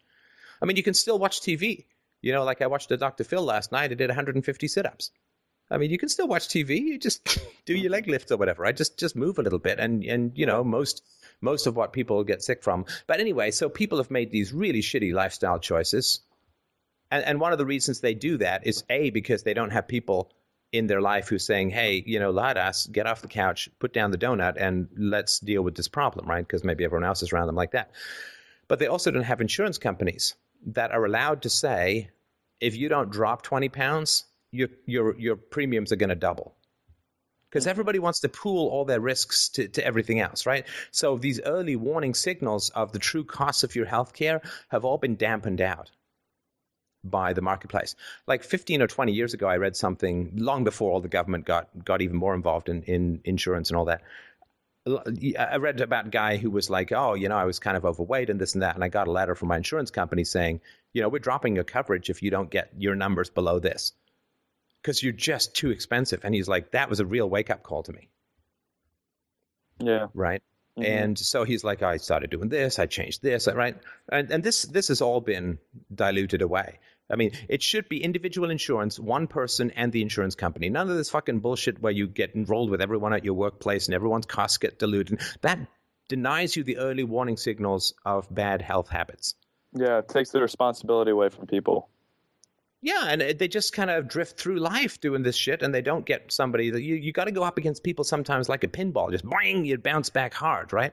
Mm-hmm. And there's you know how many people in life tell each other the truth? Jesus, it's like we're an entire conspiracy of deluded Cartesian silence. You know, it's just sick the way that that people uh, delude each other and avoid the truth with each other. You know, you got 10 fat people around a, Thanksgiving table, you know, eating more than an African village could consume in a monsoon season. And not anyone is saying, you know, holy shit, maybe we should go for a walk after dinner, guys, because man, uh, this this is not good, right? Yeah. So, uh, and so the reason I'm telling you all of this is that I mean they're just going to bankrupt the healthcare system. I mean they're just this healthcare system is is like less than five years away, and this is not just my estimate. It's like five, five, six years away from just being completely bankrupt. I mean, Barack Obama has taken the debt from $20 trillion, sorry, yeah, $20 trillion to $20 trillion from $10 trillion. In other words, he's added more debt in two terms than the entirety of U.S. presidents before him. Yeah. And again, I know it's entitlement spending and a lot of it is, is not under his control. But nonetheless, this is the sort of reality. This is ridiculously unsustainable. And young young people are just going to drop out. I mean, Atlas Shrugged wrote about this was written about in 1953. They go to the gray market, they go to the black market. They're like, you know, basically, you know, fuck your fat hides. I can't spend my life slaving away to pay for all of your stupid decisions about not exercising and eating like a pig. I'm sorry, I can't do it. I have compassion, I care. I wish it made different decisions 40 years ago, but I'm not giving up one of my healthy lungs because you were a chain smoker and didn't quit. Yeah. So they will, you know, they'll they'll pay, and and it will be a massive and ugly lesson in what happens when you don't fight the growth of state power, and when you get sucked into the oldest con game of assholes promising you something for nothing. I mean, this is the entire history of the state. It, you, you, know, just volume one, assholes promising you something for nothing. volume two, more assholes promising you something for nothing. Yeah. Number three, assholes in funny hats promising you something for nothing. Number four, assholes in suits promising you something for nothing. Right? That's all it is. Yeah. Assholes promising you something for nothing. And I mean, everybody knows you can't get something for nothing. There's no such thing as a free lunch. And the reality, of course, is that it's just a lesson people have to learn over and over and over and over again. And hopefully, we're getting smart enough, right? You're genetically much smarter than I am, and hopefully, uh, you know, we're getting smart enough to not be fooled by it again. And the last thing I'll say, which is going to sound like, you know, youth youthful pandering, but yeah, but I really believe that that your generation, like you guys, mm-hmm. are made of stronger stuff. I hope so. I, I do believe that. I think that you've looked at what's come ahead and you said, well, we got a bunch of flaccid people that look like everyone in the second half of WALL-E, and and this is not where we want to go. This is not who we want to be, and we see the consequences of what happens. You know, like this this thing I read when I was a kid. I don't know, I was like eight or so in um, Reader's Digest, and it left a really strong impression with me. It was called Scared Straight. There was a Scared Straight program, and they touched on it in Orange is the New Black recently. But basically, they'd take these kids who were juvenile delinquents and so on, and they'd take them to prison, and they, the prisoners would scare the shit out of them about what life in prison was like and all that kind of stuff. And I think that your generation has looked at what has happened uh, to freedom and has seen the effects of what happens when you, through the painless laser, surgery of propaganda, remove an entire generation's spine uh, and and get them addicted to all of the free evil blood pellets of state power. You see what happens. You've seen what happens. It's pretty clear, and you guys are facing the tsunami of uh, a bullshit and debt that's rolling down the hill. And I think that you've you've seen it, and I think that there's a kind of like you guys are going to have to do some seriously brave stuff. Oh yeah, and it's... it is going to be a take no prisoners kind of situation. And I, you know, much though I hate to see suffering of any kind, when people have brought it on themselves, I cannot see the justice in forcing other people to to pay for that. I, I just I cannot see the value in it. Like if I do something really stupid and poke my eye out, I don't think I get to scoop yours out with a spoon and pop it in my socket. Like I'm sorry, I have to live with the consequences of my decisions. And everybody makes bad decisions, and then, like everybody who makes bad decisions, you're desperate to avoid the consequences of it. Uh, and not you, but but people are. And I think that your generation has really seen that in a very clear way. And you've also seen all the lies that people say are social virtues. You know, like, well, we care so much about the children. Really? Feel like taking on the teachers' unions? No. Yeah, right. no, not really, because it's a lot easier to just talk about how much we care about the children and then let them get fucked up by shitty schools and Right. laden them down with completely unsustainable levels of, of national debt uh, and sell off their future pound by pound to foreign banksters. It's much easier to, to just say that we care about the children and then act in the complete opposite way. And I think that there's a cynicism that's healthy and rational that your generation has looking at what is done versus what is said because there's nothing less excusable than moral hypocrisy. Because moral hypocrisy is when you know what the right thing is to do and you loudly proclaim what the right thing is to do and then do the exact opposite, because then you can never claim a lack of knowledge. Yeah, uh, it's very scary for someone like me. You know, I'm 18, about to uh, enter college, and I just see what's before me: this massive debt. Uh, you know, now the socialized healthcare, which is obvious, uh, is obviously unsustainable, and it's it's just really scary. Obviously, it's a tough road ahead. No, no, no, you're missing. You're missing. You're missing something. And I'm sorry, it's annoying to interrupt you, but you're missing Yeah. something. Do you know what is available to you that is greater in its positive potential than fear is in its negative? Do you know what you get the most wonderful potential for and capacity for? True balls to the wall, base of the spine heroism. Mhm. Like you guys have this incredible opportunity to be brave, heroic, stern, staunch, rational, Yeah, and just. Because you've seen the consequences of, of not, right? What happens when you don't. And there is, of course, there's, there's fear, absolutely, of course, right? right. But you know, when I grew up, there was all this fear. Uh, soldiers going to war, they were scared, right? But you know, they they they said, uh, but but you get to be heroic. You get to wear medals. We'll have poppies in your honor, right? You, you'll get mm, uh, statues. You you will have your own day. You'll be heroes. Just for one day, right? So you'll be heroes. And and this was supposed to be fantastic, right? And you get that chance without all of the annoying bullets and landmines, right? And bombs. You get the chance for heroism in the most noble of spheres, which is heroism for rational righteousness. And there's a great quote from the movie Patton with George C. Scott. He says something like this uh, The purpose of war is not for you to die for your country, but to make the other sad son of a bitch die for his country. it's a great line. Yeah. And look, unfortunately, we are now in a situation as a society where enormous suffering is going to result from all of the desperate mistakes that have been made and the desperate cowardice and avoidance of your elders. Mm-hmm. And either your life gets sacrificed for mistakes you never made, or other people's lives and quality of lives are going to have to get sacrificed for the decisions that they have made. So when the old people come along and they say, well, we need you to pay taxes at 75% because I sat on the couch and didn't exercise for 40 years, the resolution and courage in your generation may be to say, look, I'm sorry. I'm desperately, incredibly, and totally sorry. But no. No. You had your choice. You had your chance. You had your life. You made your decisions. You know, when I was six years old, if I'd made the decision not to study for a spelling test, did you know what I got? F. I got an F. Mm-hmm. And people say, well, but this is much more important than a spelling test. Well, not, you know, in many ways, not so much. You know, if, if I didn't pass a grade, you know, I lost a year of my life, got stuck back a year. Mm-hmm. If I didn't get out of high school, it cost me about a million dollars in earnings over the course of my life. It's not small. It's a very big deal.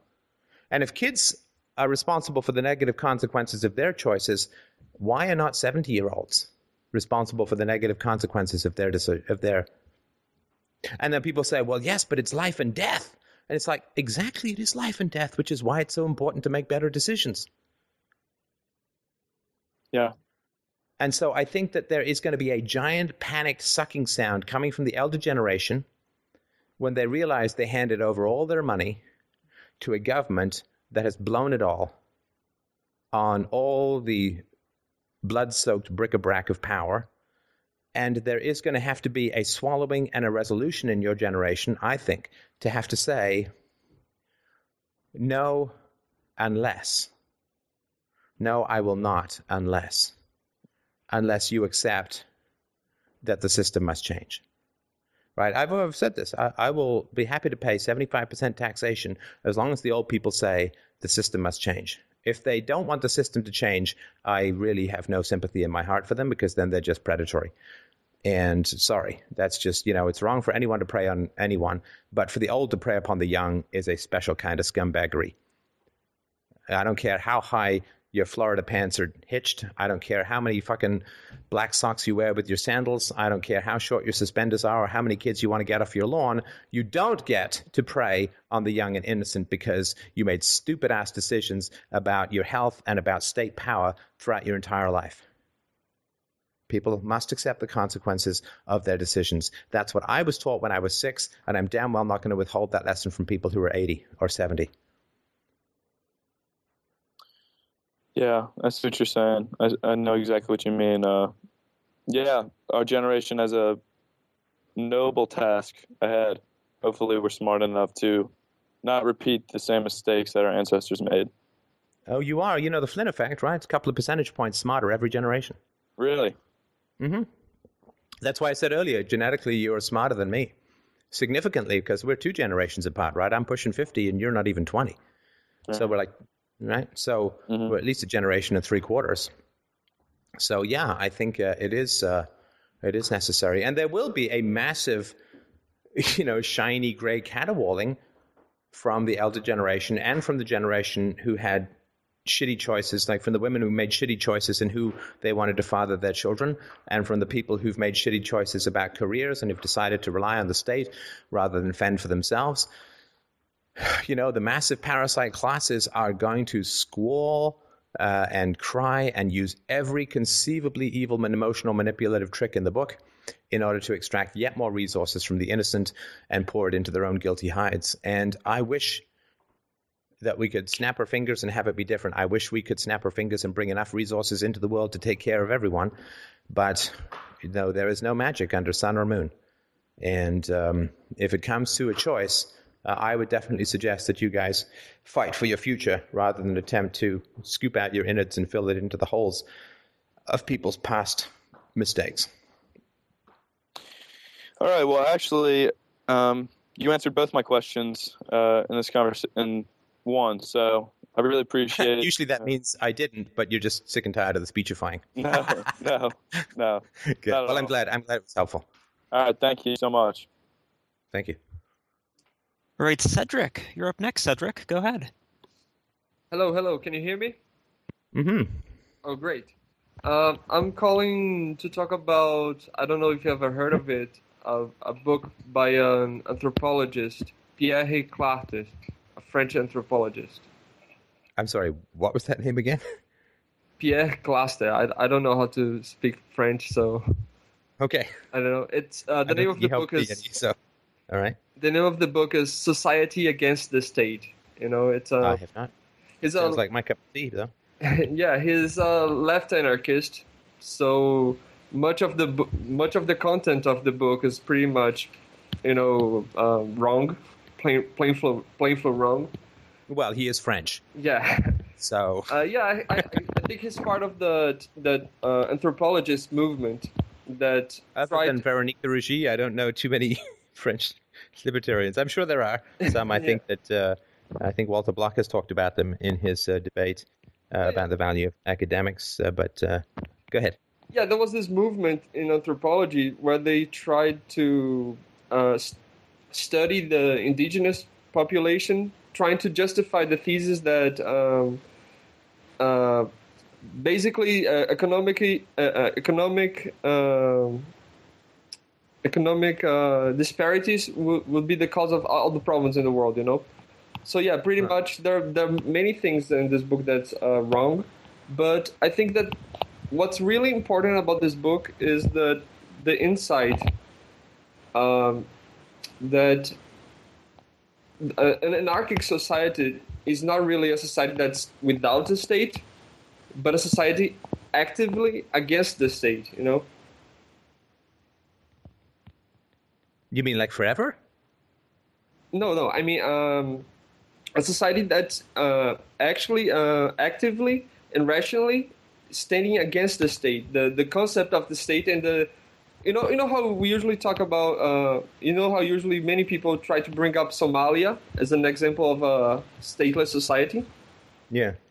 Uh, exactly, but um, I, I would I would say I would argue that that's wrong because um, anarchy is not just a uh, uh, the scenario where the state disappeared, but a scenario where the people in that society are rationally and actively against uh, state institution. You know where No, I'm sorry. I don't know what you're talking about. for example, um, because uh, his argument is that um, the indigenous people, uh, it's not that. I mean, the main, mainstream anthropologists uh, used to to say that um, uh, indigenous societies were too primitive to even think of a state. You know, like they're too primitive to have a state. They're too primitive to be civilized in a manner that they have a state. And his, Well, yeah, but it's still the same thing. That's like saying that uh, Stone Age people didn't have machine guns; they only had clubs. But it's still a weapon, right? I No, mean, yes. they, they had ab- abusive hierarchies, violent hierarchies. They Yeah. just, you know, wasn't hadn't evolved to the modern state for sure. Yeah, yeah, exactly. But uh, the, his thesis is that these indigenous societies are actually against the state, and I'm I, I think he's pretty much wrong about his thesis. But I think that's it's it's an important insight. You know, it's like saying Wait, is this uh, is this the noble savage bullshit? You know, like uh, Yeah. ah, you know these these these Indians, uh, these Native Americans, they lived in peace and harmony with their with Yeah, their surroundings, much, and you know. and then Western man came along and corrupted them, and blah blah blah. I mean, it's all complete embarrassing nonsense. I'd love to send some of these people back in time to spend six months Yeah. uh, in these kinds of societies and just see what happened when they got a toothache or stubbed their toe, or you know, a, a bug bite with uh, tetanus. Anyway, go on. Yeah, he, pretty much. The, it's that uh, he comes to the ridiculous statement that the Indians uh, waged war for fun, you know, for sports. It's like, oh yeah, let, let, let's see if Right, I'm gonna so- die today, you know. It's so they was they were um, they were just sadists. I mean, they took enjoyment out of uh, these kinds of conflicts. Yeah, I mean, it's it's uh, it's funny. You know, it's like it's like this idea that somehow, and this comes out of like Kunta Kinte and Roots and Alex Haley's stuff, which I remember watching as a kid.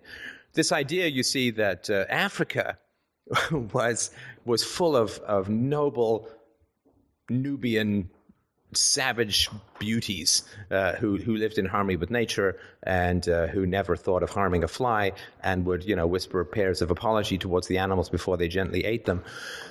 And then the white man, you know, came along and enslaved them, and and you know it's all been downhill from there. It all comes from this Garden of Eden nonsense, right? That that back in the day, boy, don't you know, there was just all this great, wonderful stuff, uh, and then civilization and shit came along. And basically, it's just an emotional projection of infancy, right? In infancy, before you learn about the state and before people start scaring the shit out of you with hell, uh, is a pretty idyllic time. And so there's this idea, and people then project that onto primitive societies, and they say, well, you know, when I was a baby, um, I wasn't scared by propaganda. I didn't have to go to school. Uh, I wasn't. I don't certainly don't remember being spanked, and uh, it was warm and cuddly and lovely and then they then project that for various emotional mechanisms onto primitive societies and say those primitive societies were peaceful and loving and lovely and this and that. And they also project that, of course, into future societies, you know, the workers' paradise, the zeitgeist supercomputer and stuff like that.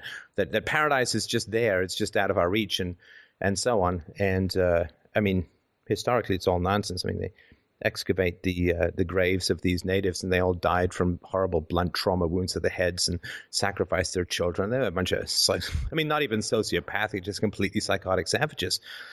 And this is why, whenever you see a society that doesn't change, then you see a society with extraordinary sadistic amounts of of child abuse, and and the whole myth of of slavery. And you can go to Thomas Sowell, um, the true history of slavery. It's actually on YouTube if you want to listen to it. But very, very briefly, of course, I mean, it was the white Western race that fought the entire world to end slavery. You know, they, they fought. I mean, you couldn't go into Africa as a white guy and pick up your slaves because the average life expectancy for a guy who went inland, a white European who went inland to Africa, was less than a year. I mean, you get killed by microbes or some god awful animal or something like that. And uh, so they, they bought all the slaves from all the blacks who were catching and killing all the slaves as they had been doing for the previous 100,000 years. And yes, they bought the slaves, and for a short period of time, there was uh, European involvement in slavery. And then the Europeans went, "Wait a sec, this is as, wait a sec, this is as evil as fuck." And then they fought, literally fought, tooth and nail against massive profits to end slavery. I mean, England paid five percent of its GDP to buy off slave owners. They would have tried this in America, except it would have been about 50% of GDP to buy off all the southern slaveholders, although that still would have been cheaper than the 600,000 plus killed in the American Civil War. Uh, and uh, the, the, British uh, paid, uh, taxed, and, and paid uh, and suffered extraordinary uh, abuses and cruelty on the open seas, trying to hunt down the frigates with the slaves on board. And when the frigates, they were, the, the, the, the Arabs in particular were insane, insanely evil with their slave owning. The Arabs if they were being pursued by a British frigate, they would actually cut the throats of the slaves and throw them overboard so they wouldn't be caught with the contraband. And uh, the, British would sometimes attempt to board these and, and interfere with that and stop that. Uh, they fought literally tooth and nail. It was the white Western European race that ended slavery through bribery, through force of arms, through the immense spending of blood and treasure. They ended one of the oldest occupations in, in human history. And of course, nobody ever really hears about that. All we hear is about that the Europeans were bad. Yeah. I'm glad you. And up, anyway, I just want to sort of point that out. But but go ahead. Yeah, I'm glad you brought up slavery because it. I, I think it's always a perfect analogy for for uh, for the state. And uh, the I, I, I guess the point I'm trying to make is uh, let's suppose all the slaves just ran off in 18th century America. Would that make it a slaveless society? Of course not, because you know it would be a matter of time until some slaves were caught up or new slaves were brought in or bought. You know, so uh, the concept of a slaveless society is a is a is a society where as the majority of people actually take on a, a abolitionistic abolitionist philosophy. You know, you know. Uh, yeah, no, I understand. But they recognize it as a moral evil, right? Yeah, exactly. So um, the the point I'm trying to make is that the the concept of anarchy is not just a, a society where the state is uh, absent momentarily, you know, like in Somalia. But uh, a society where uh, people understand the concept and are actively acting to, uh, against the, the the trial of uh, state state actions, you know, and for example, and even in the case of slavery, it's it's still pretty common uh, cases of slavery today all around the world. You know, like women slaved in prostitution, or you know, people in farms, like some hidden farms, working as actual slaves, like 100% slaves. But we we still don't say that we are in a slave society nowadays. although there are some some rudimentary uh, cases of slavery because what determines what determines what a society is is how the people uh, the people living in it actually act toward uh, the the concept of the uh, how how the people live in the society uh, in, interprets the legit legitimacy legitimacy of the use of force. You know. No, I agree. I agree for sure. Uh, for, sure, uh, absolutely, I, I, I accept that. Um, we, I mean, I would certainly argue that uh, what are called the undocumented or the illegal aliens, uh, which always sounds a lot more fun than it actually turns out to be. They're neither blue nor almond-eyed nor do a lot of anal probing. I guess some do, but um, uh, you know, these people are living a pretty wretched existence as a result of uh, of uh, of statism. You know, it's it's so funny, of course, that a lot of people on the right in America are against what they call illegal immigration, in which a rational person calls moving. And they are also for the war on drugs, and they obviously don't really understand the connection between the two, right? That if you go and bomb a whole bunch of crop fields uh, and in Mexico, then people can't grow anything. And also, if you take all of your subsidized food and dump it on the Mexican market, then you put a whole bunch of Mexican farmers out of work. And where the hell can they go? Well, they end up having to troop across the border and try and scrape by picking shit in uh, in Canada. Uh, sorry, in, in America, right? The, the, the fruit and so on, right? So I would, uh, uh, you know, sort of remind people that it is, yeah, it's it's the principles that you're you're focused on, and sometimes the state is way behind uh, on the principles that the people have, right? So uh, Brazil was one of the last countries to get rid of slavery, and people became kind of embarrassed. You know, I'm from Brazil. Oh, yeah, we still have slavery. It's really I'm shameful. from Brazil. Oh yeah, so so okay, so so it was interesting the way that it ended up ending, which was uh, that uh, it became embarrassing to own slaves because kind of like the rest of the world had been yanked along by the Europeans to recognizing that this eternal and ancient human evil had to end. Yeah, and uh, and so this had kind of spread. And what? I don't Sorry, go ahead. know this fact from history, but um, England actually uh, passed an ed- edict prohibiting uh, slave smuggling through, uh, through across the across the oceans. You know, and oh no, yeah. Since Brazil couldn't fight off that, they passed a law right after prohibiting also. Like you know, it's not that Brazil actually prohibited because they actually thought it was wrong, but just because they didn't want to fight off England. No, but and I agree with that for sure. But what happened socially was interesting before that, which is that it became socially shameful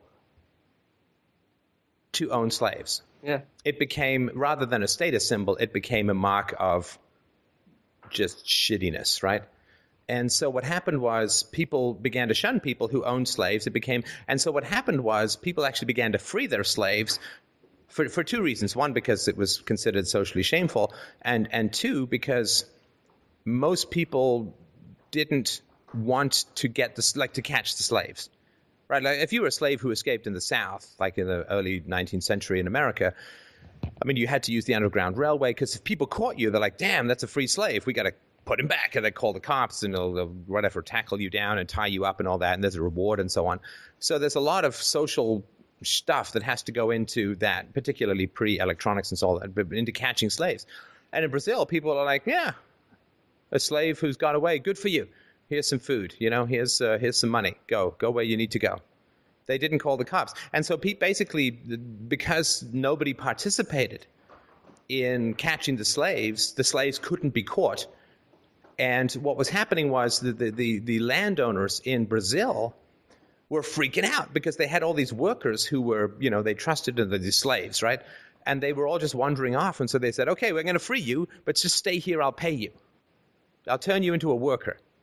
Uh, I'll free you legally stay here. And, and this is kind of what they did. And after all of this, then I guess the, you know, it was all made illegal and so on, but it was already happening before the government caught up. It was happening through social enforcement and through uh, all of that. And I think that's really, uh, really important uh, to, to, so it's sort of an interesting case study of, of how things can change long before the state catches up. Yeah, and that was the case of the immigrants here also. You know that the the the Italian and Japanese and German immigrants that came here to work basically as slaves also. You know. Yeah. In the 19th century. right, right. terrible right. lives also. Yeah. yeah. Yeah, there's there's a lot, and of course there is still a slave market, and, and, Peter Joseph pointed this out in the debate, and he's, he's quite right. I mean, there is still a market for slaves in the world, particularly sex slaves, uh, and of course, and particularly the underage uh, sex slaves. I mean, this webcam sex trade, which you know, if the stories are to be believed, they put together a computer-generated ten-year-old Filipino girl um, called I don't know Sparkle Thighs or something like that you know, and a whole bunch of creeps around the world wanted to pay her to have sex with her sister or I don't know, some something, one of these Japanese hand job robots or something like that. Uh, and it is, yeah. I mean, it is wretched the degree to which this, this enslavement is, is still occurring around the world. Yeah, exactly. The, the point is, uh, if if people find out that there, there there's that there are happening cases of slavery nearby, they will they will revolt against it. You know, and that's that that's how you determine if it if a society is free of slaves or anti-slavery. You know, I, I think the case of anarchy is also the same. We have to to really. I mean, I, I think it's a it's a it's beneficial if we define anarchy as a society against a state. You know. Yeah, and I would, but I would argue it not against a state. I mean, that there's not a principle right, to be against a state. I mean, the, the, the problem that the causes have, or that people have with causes, is they just don't work them philosophically. Right, so people are grossed out by slavery, and the slavery is immoral, right? Okay, so then they have to figure out what about slavery is immoral. Well, it's the forcible transfer of someone else's labor, right? Yeah. Okay, so if 100% slavery is wrong, what about 50% slavery? Yeah, exactly. What about 10% slavery? What about 1% slavery, right? Which is the taxes system, taxation system. So if the forcible transfer of somebody else's property uh, uh, and labor is wrong, somebody else's personhood is wrong, then it's wrong in proportion, right? And therefore you say, okay, well now we're done with slavery, we've got to take on taxation. Because that is the same principle. But people emotionally respond to something and don't examine and explore the principles of it, which is why we simply keep replacing one evil uh, with another. It's just playing whack a mole, right? So, anyway, I just sort of, uh, that's one of the things that UPB is designed to do, or has the happy results of achieving, is uh, to really help people to understand the principles behind what it is that they oppose so that they're not forever playing whack a mole and, and replacing one evil with another one. Yeah, well, I, I, would like to thank you for the patience and sorry for stuttering so much because I haven't had a conversation in English in you know so long, so in so has been in ages. And uh, I would like to ask you if I could uh, schedule to have a quick Q and A with you sometime because I'm part of the Students for Liberty in Brazil, and I, I would love to have a quick Q and A with you to post on our website. Would that be possible? I appreciate that. And anytime you, uh, you lovely Brazilian liberty folk want to invite me back, I had. Uh, yeah, I watched your fun... debate. It was awesome. Yeah, I had some fun stuff last time and uh, spoke some truth to power. And uh, my daughter, I mean, I would love to go back. she still talks about it uh, really? you know, a year and a half later. So, oh yeah, she just she loved it there. Uh, and um, I mean, I mean, we we flew in a private plane to Rio oh, because of the generosity of one of the hosts' uh, moms, and so it was hard for her not to have a great time. Plus, she loved the movie Rio, and then she's on the beach where it all happens, and she just she just went mental. So anyway, um, yeah, uh, just just uh, you, give an email to Mike operations at freedomainradio.com and uh, I believe he only takes, uh, if I remember rightly, he only takes emails with nude pictures attached. So uh, just just get busy. I think he likes them 3D as well, and if they have smell-o-vision, so much the better. Although that may require a 3D printer that he also has right by his bedside. So, uh, thank you so much for your time, uh, Mike. Uh, who, who's the the next caller? Bye. Uh, the website just crashed. It, I don't know what happened. It just disappeared. Oh, that's just me. That's just me as usual, Mike, trying to pass your firewall with more nude pictures of me. I see. adding You to know, that ever since sexual chemo- harassment lawsuit. Just That's right. adding Ever to since the chemo, the the carpet doesn't match the drapes anymore. All right, after that, Michael, you're our last caller today, Michael. Go ahead. That's the last one who wants to be on the show. if you still want to be Michael. right. Hello, Stefan. I spoke to you a couple of nights ago. I was um, curious about uh, homeschooling. Um, this is something that my wife and I are going to do. Actually, she had wanted to. Uh, she had talked about this a couple of years ago, and I was actually ambivalent about it. And now I'm very gung ho about it. Um, my sons are only three, and one's going to be one tomorrow. And um, you know, we have plenty of room in the house. She set, even set up like a little classroom, and everything's going really well. I mean, she's really terrific at it, and she worked with kids a lot before, and she's really a great mother all around. But um, he was in. And we we talked just the other night, right? yeah, about, we, I talked uh, to you about my brother. and dude, listen, I mean, holy crap! Thank you so much for that subscription. Wow. Oh, it's, I mean- it's well worth it. It's my pleasure. I'm currently, um, I'm of course slithering around in a bathtub full of gold coins, and uh, I would just like to say uh, thank you for that opportunity. Uh, I'm sure you got the private webcam feed, uh, which has probably caused your webcam to commit harikari with its uh, power cord. But uh, thank you. I just oh, really I, want to say I don't have that actually. No, well, count yourself lucky. For lower donations, we send that out. Uh-huh. higher donations get to escape that. But uh, sorry, go ahead. No, no problem. Um, by the way, one entrepreneur to another, your site's very easy to pay if you're not already a subscriber, and really good for one-time donations if you are. And um, you know, frankly, it's always a good idea to make it easy to pay. But um, but I do appreciate it. By the way, I'm in the tax business. I would love to be able to direct deposit people's refunds with bitcoins, and I'm thinking of putting a sign on my door that I accept them. Hmm. But um, I, you, you must be making a fortune on the other hand, even though they're not that liquid. Well, I don't know. It's you know everything's on paper, uh, and tragically, I lost some bitcoins that uh, I try not to think about too much uh, in in a terrible system crash, which was my idiocy not knowing enough about the technology. But uh, yeah, it's certainly uh, no, no complaints about what it's doing, and uh, I mean, I I hope the people who watched my Bitcoin presentation were able to buy in when it was much lower. So we'll see. But is it tough? Is it tough to um, to they make them liquid in bulk? No, just uh, I mean, there's, there's I certainly have uh, there's some people up here in Canada who will cash them out uh, anytime I want for um, one overhead. So it's uh, it's fine. That's pretty good. That's pretty good. My question about uh, about homeschooling is my three year old was in daycare for three days a week, and um, he was having some speech issues when he was like one and a half.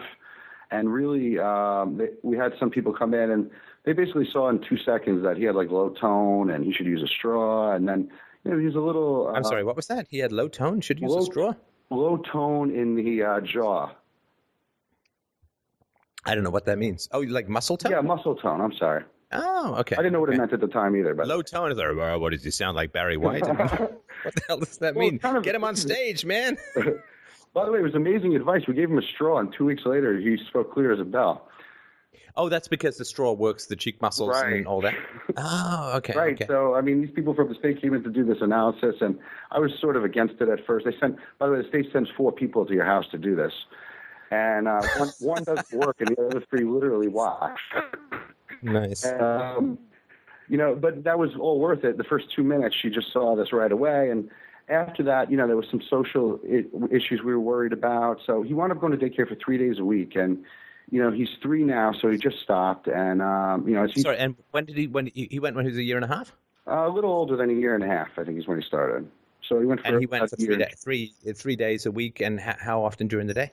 How long? Well, he was signed up for the whole day. A lot of times we would get him like like after a few hours in the morning because they don't really do a whole lot in the afternoon, to be honest. Like anything educational is in the morning and social.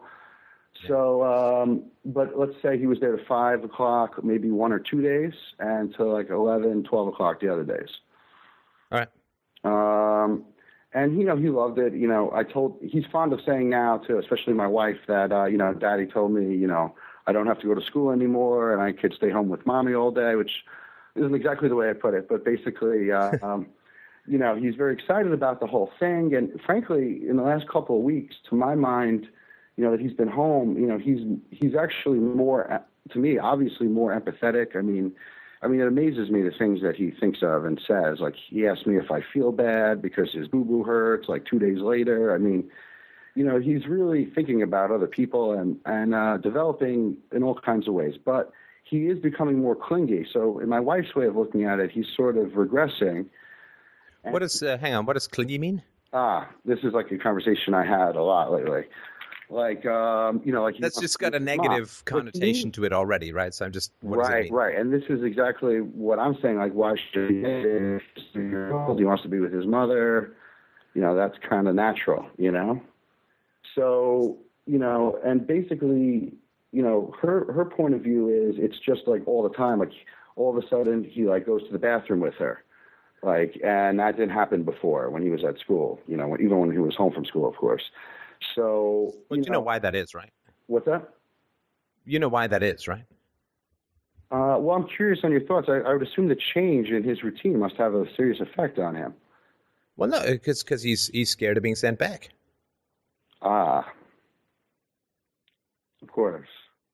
Right. But here's the thing. Oh, here's the other thing that makes it tricky. He says that you know he misses his friends and he has no friends now, and mommy's his best friend you know, so he was like used to being around these kids at school. A friend, frankly, you know, I didn't even necessarily love him being around this kid so much. It was like the director's son, and it was kind of ridiculous the things that were going on. As one of the reasons I kind of soured on the school even before I decided to homeschool him. But um, you know, but to her, you know, it's kind of like she's not necessarily doing enough that that he doesn't feel like he doesn't have any friends, like he's not getting enough socialization you know. So I'm just having trouble. Well, okay, but yeah. but but hold on a sec. So of course, there's there's no reason why you can't schedule your play dates and your sleepovers and all that kind of stuff, right? Absolutely, yes. And that's what we've been doing, you know. But it's so new, you know what I mean? So like, I kind of feel like that's kind of like inevitable that he's going to say stuff like that. And I don't know. My wife's concerned about it, and there's this clingy thing that she's worried about. So you know, to her, like to me, school was abandonment. Uh, you know, I mean, I have an absolute a little bit what you learned about me last time. I could assure you, I have an absolute, you know, uh, hatred for all authority, and um, and not to mention, you know, there's no real valid education there, and a lot of the social things are terrible. My own true of her own experience, and and um, so even though she's for homeschool, she's not necessarily against school and she thinks like maybe my older son would benefit from that because of these. Okay, sorry, just just before we get into that, so sure. let's go back to the. What, what, I mean, the word clingy is obviously negative to begin with. I'm just curious Definitely. why it wouldn't be something like affectionate. That's the way I see it, and that's just not the way she sees it. Um, she she has been uh, she's had this uh, postpartum depression that she was diagnosed with, and um, it's very weird. Like it's very hormonal, like how it could shift from one thing to the next. But you know, I mean, she's great with the kids. She gets so much enjoyment out of it. So it's it is hard for me to understand that, to be honest with you. What was her infancy and childhood like? Early childhood. Hard, uh, hard. Absolutely. My childhood was wonderful next to hers. She, uh, yeah, like so. Let me just say, and look, I say this with all of the infinite caveats that I am want you know that I I don't know my ass from a hole in the ground when it comes to expertise in this area. So this is all amateur bullshit. But uh, I, you know, postpartum depression to me.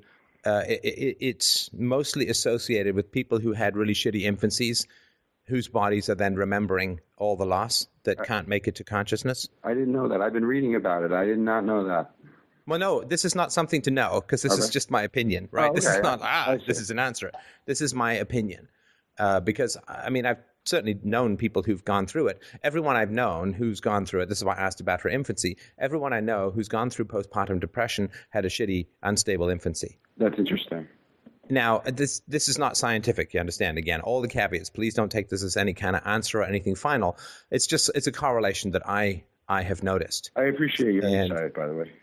Yeah, so it's it's just something to to talk about, right? So so here's here's an example. This is what I think clingy means to people, right? So let's say that your wife uh, did not have a strong bond with her own mother. But she really wanted that bond with her mother because all babies do. We were desperate for it. I mean, people like a baby will choose a starving baby will choose mother over food. It's that fundamental to to our survival. And because we can survive without a meal for 20, 10 minutes usually, but we cannot survive without a mother at all. I mean, just die, right? Right. And so if your mother had, sorry, if your wife had a yearning for an absent mother figure, then all of that yearning would still be in her. It never goes away. You can work with it, but it never goes away, right? Mhm. And then if her child is expressing a great deal of need for her, that's going to awaken in her unconsciously her own unmet childhood yearning, and she's going to recoil from it and she's going to call it clingy rather than affectionate Wow. because it causes anxiety within her. It causes a, a, a pain in her about her own unmet needs because that's her, right? To in her unconscious, that's her. She has, And she yeah, has a relationship now with her mother. Do you think that plays into it at all, or that's just a consequence of what happened then, like this is? tell me what you mean. I, I'm- Well, want to make sure I'm answering the right relationship with her mother. Like she's she's had a relationship with her mother continually. Uh, Well, does she have what you and I, or sorry, does she have what I would call a relationship with her mother? Absolutely not. So I'm wondering if that's a consequence of it or that's part of the cause of Oh yeah, no. If if she is still around a mother with whom she cannot express needs or preferences or wants or be herself or talk about the past or if she is around a mother who is not meeting her needs now, that keeps her unmet needs as an infant right below the surface. And then when your son comes along with his needs, that causes her significant anxiety, right? And she wants to avoid your son because your son is re-evoking in her her unmet needs from infancy. And then she's going to say, well, he's being clingy. We should put him back in school. Right, and that's the thing. That's the thing. Like she, like, and she always says, like, logically, I know this isn't true, but she feels overwhelmingly that she's not being, she's not a good mother, she's not a good wife. Um, you know, she does help me in my my business. You know, she does a few functions for my business from home, and it's like, you know, she doesn't feel like she's good at that, and it's like, you know, and it's like so the opposite on all these levels, and and the relationship with her mother is quite like the opposite. It's always like what she could do. Like she she's uh, she's an employee of mine, for instance, you know. And then there's always, you know, there's always these things you got to do. But it's like, um, you know, she brings up her childhood and her with her sister who's two years younger, and I've seen this in front of me. And they just want to pull their hair out because that never, you know, I have no idea. I have no memory of that, that ne- or that never happened. And Oh, that's what her mother says? yeah, this is a common motif when it comes to anything in the past that's emotionally painful. It either didn't Right. happen or it didn't exist. There's a lot of that kind of stuff. Right. So if your wife has a pattern of discomfort breeds avoidance, then when her son makes her avoid makes her uncomfortable, what's she going to do? Right. What am She's I gonna gonna avoid. do, By the way, Sorry? what am I going to do is the real question. by the way, Well, has your wife ever thought about therapy? she has been going. Oh, she has been going. Okay. Yeah, not for a long time. It, it hadn't started a long time ago. This has been going on for maybe a year, and it was very obvious to me. Um, and I was like, we were unable to really talk about it. And then she kind of Wait, wait, sorry, sorry. Didn't you say she had postpartum depression and your son is three and a half? I have a one-year-old too, and the postpartum depression was after the second child. And where is your wife in the birth order? She is the oldest of two girls, Okay, okay. and we have two boys. Right, right. Yeah, it could also be, of course, that she experienced significant mm, decreases in maternal involvement when the second child came along. This When is she was a baby? that- yeah, this is something that really she worried about a lot, even before. You know, like how's she going to handle two? And I can tell you that two is a lot harder. There's a lot of um, the amount of stuff you got to do, and just you know the stress Oh, yeah. of being a parent. But I, Yeah. it, but it is more than twice as fun, by the way, too. yeah, yeah, for sure. And when it gets older, they'll cancel each other out a bit in the basement. But Um, so, uh, you know, I am a big fan of direct honesty, right? So, uh, you know, I, I would certainly say, I mean, if this was my wife, right, I would say, look, you, you know, life is short, and you know, people obviously don't live forever, and I think you need to have uh, a, a more real relationship with your mom. And if you need to go back into therapy to facilitate how to handle that, if you need to get your mom to come with you to therapy, you need to have a more direct, honest, and open relationship with your own mother because it has an effect on who you are as a mother. It also has an effect because when your your kids are watching you guys like hawks, right? Right. Right. The other day I had something I needed to dig out of my nose. so I just I went in and got it, right? Because it was driving me crazy, Right. particularly one of my nose hairs. And of course, you know, uh, you know, what happens is my daughter's just staring at me. now I'm not up to my elbow or anything, but you know, I'm there. I'm in there. I'm digging for gold. And I'm like, because it just reminds you, they watch you all the time. Oh, yeah. And your wife is being watched by your children when she's with her mother. How she interacts, what she's like. And they will imbibe those values no matter what you do or what you say to them. So if they ever see your wife trying to talk to your mom about something, no, you sorry, to her mom about something, and then she gets rejected or shut down or pushed back or avoided, and then she accepts it, they'll say, Oh, that's what you do. That's what being an adult is, Right. right? Everything you do in the house models what your children will become. And you want to model open, honest, connected, empathetic, and curious relationships to your parents in every one of your relationships. I mean, point. I won't treat someone badly around my daughter no matter what. You know, you know, maybe if somebody actually pees in my lobster bisque, yes, but I will not do it. I'm friendly to the waitresses and so on. Now, if the waitress is really bad, then I'll say, well, I'm not going to give her a good tip because of X, Y, and Z, and blah, blah, blah. I don't dislike her, but it was really inconvenient and blah, blah, blah. Food was cold, had to send it back, and then it got the wrong order or Try to teach the standing up for yourself. Yeah, like I don't want to teach her that like I'm just smile no matter what, you Right. know. But uh, but but in terms of the people who come to our house, there's nobody who comes to my house that I cannot be honest with. Because I never want my daughter to see me being dishonest, even by omission. Right. I mean, I don't want to do that for myself, but I certainly feel that I cannot model that for my daughter. Right. Right. Absolutely. My my wife has a tremendous amount of sympathy for uh, for reasons, uh, communicator to her. In other words, and like dismantling the idea of the state always comes down to the fact that she was literally fed by the state as a child.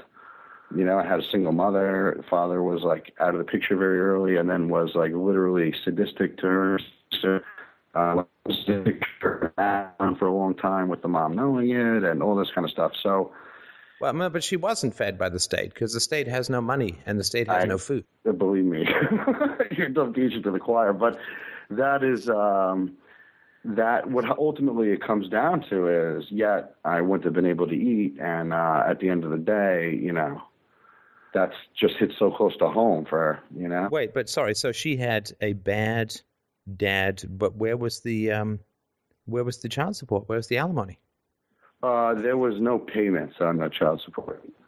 No, no, but it's, it was. A, I mean, if she thinks that the state was somehow helpful, I mean, where was the state in getting that money? Right. That's right, the law, right? Right. Right. I mean, the state kept the money from her. It, it refused to go and get it. It did not get the money it was supposed to get. Right. It failed her. It didn't feed her. It failed her. I see. Um, let me think how she would respond to that. Basically, she I think she feels that they just would have been destitute. It wouldn't have mattered. You know that like in other words, the state is the only one that did anything at all.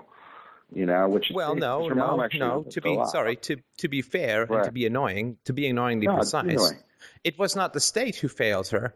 It was her mother's choice of a husband. that that's where that's where things That get really excited in my house when I say that anything like that. Well, it was Uh, was her mother not responsible for who she chose to get married to?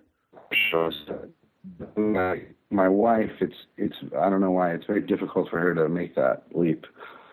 Well, I know why. Right. I know exactly. painful, obviously, right? No, because because her mother is probably playing the victim. Oh my God! I mean, she is you know the quintessential victim for sure. Right. So so she plays the victim and she's like, "Well, I was abandoned by my husband." And you know, people say that shit and uh, women in particular say this stuff. And I don't know how they get away with it. I don't know how they get away with it. I mean, you, you you you could have chosen. I assume she didn't look like the elephant woman, right? She could have chosen any number of men to date. She could have chosen to not get married. She could have, uh, you know, she dated this guy. She she got engaged to this guy. She got married to this guy. She chose to have a child with this guy. Yeah. I mean, does she have zero capacity to judge human characteristics at all? Is she I as know. basically? I, I never, I never been able to get that far. That would just be like driving the knife through the back. But when when I But then this- you are exposing your children to somebody who takes no responsibility for her life. That is going to leave an impression on them. well, that's the thing that's so weird is that she takes. And you don't call her on it. well, she takes a tremendous. She takes like too much responsibility when it comes to everything else, like all these other things, and you know she's very responsible in her own life. That's the thing that's so odd about. What do you mean she takes too much responsibility for all these? I don't know. What Well, a lot of times she, a lot of times she thinks like, you know, well, because my son is too clingy, you know, that that's like a reflection on her doing a bad job. Oh wait, this is your wife, not not your wife's mother. Oh, my wife's mother. I, I misunderstood what you said. Okay. No, no, no. I'm talking about when your when your grandma uh, when when their grandma is around. Uh, What know, they see is it- they see someone who's not taking responsibility and that she gets away with it. Yeah, that's a hundred percent true. And then what's going to happen when they face difficulties in their life? They will know that you respect people who don't take responsibility and that you have no problem with people who don't take responsibility. You don't call them out on it and they're welcome at your house anytime. Fair. That's fair. That's a fair point. And then people say, gosh, I don't know what happened with my teenagers. They just, you know, they went off the. I'm not saying this is going to happen because you sound like a great dad. But, you know, Well, it's like, well, that. you exposed them for years with, yeah, this is great. This is fine behavior. She loves you. Don't, don't we love grandma and all that, right? And I'm not saying don't love her. I'm not saying she's your enemy or anything like Right. that. But I'm just trying to bring to sort of awareness that your kids are going to be absorbing everything. If um, if we have a relationship and an open disagreement about those subjects and are open with our children, is that a degenerate example to the children? Sorry, can you say that again? We have a relationship with her, but an openly, you know, an open conversation between us as a family that this is not acceptable. These these aspects of grandma or whatever. That is that like a degenerate example to the children?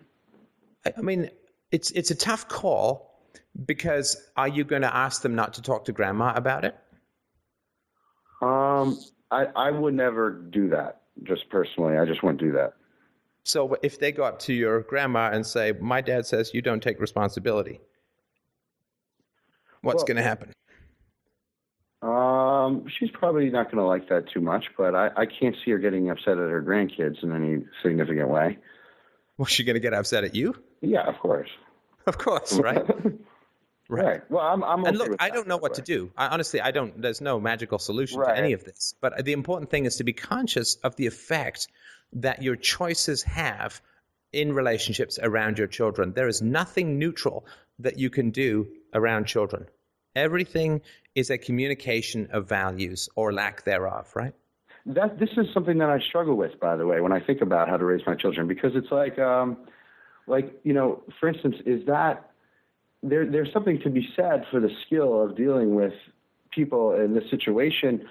In, in, many ways, sadly, this is more of the life, you know, people life and have, you know, the marry in life, but these are kind of people that you like, and you know, for better or for worse. So I kind of Sorry, I just you, you keep breaking up a little bit, and I just Oh, lost it. I'm can usually figure it out, but I lost a little bit there. If you can repeat it. Sure. Um, well, I just struggle with the idea that, on the one hand, you're absolutely right to want to be protective of your children, of course. But on the other hand, you also need to expose them to the things that they're going to deal with. You know what I mean?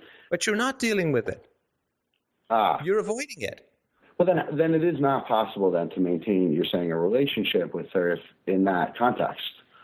I, I'm not saying anything. Well, you said to me that you have to expose your kids on how to deal with difficult people, right? Well, I'm not saying this how are you the way to do it either. how are you dealing with a difficult person? You're avoiding it, right? Well, let's say you let's say you deal with it, right?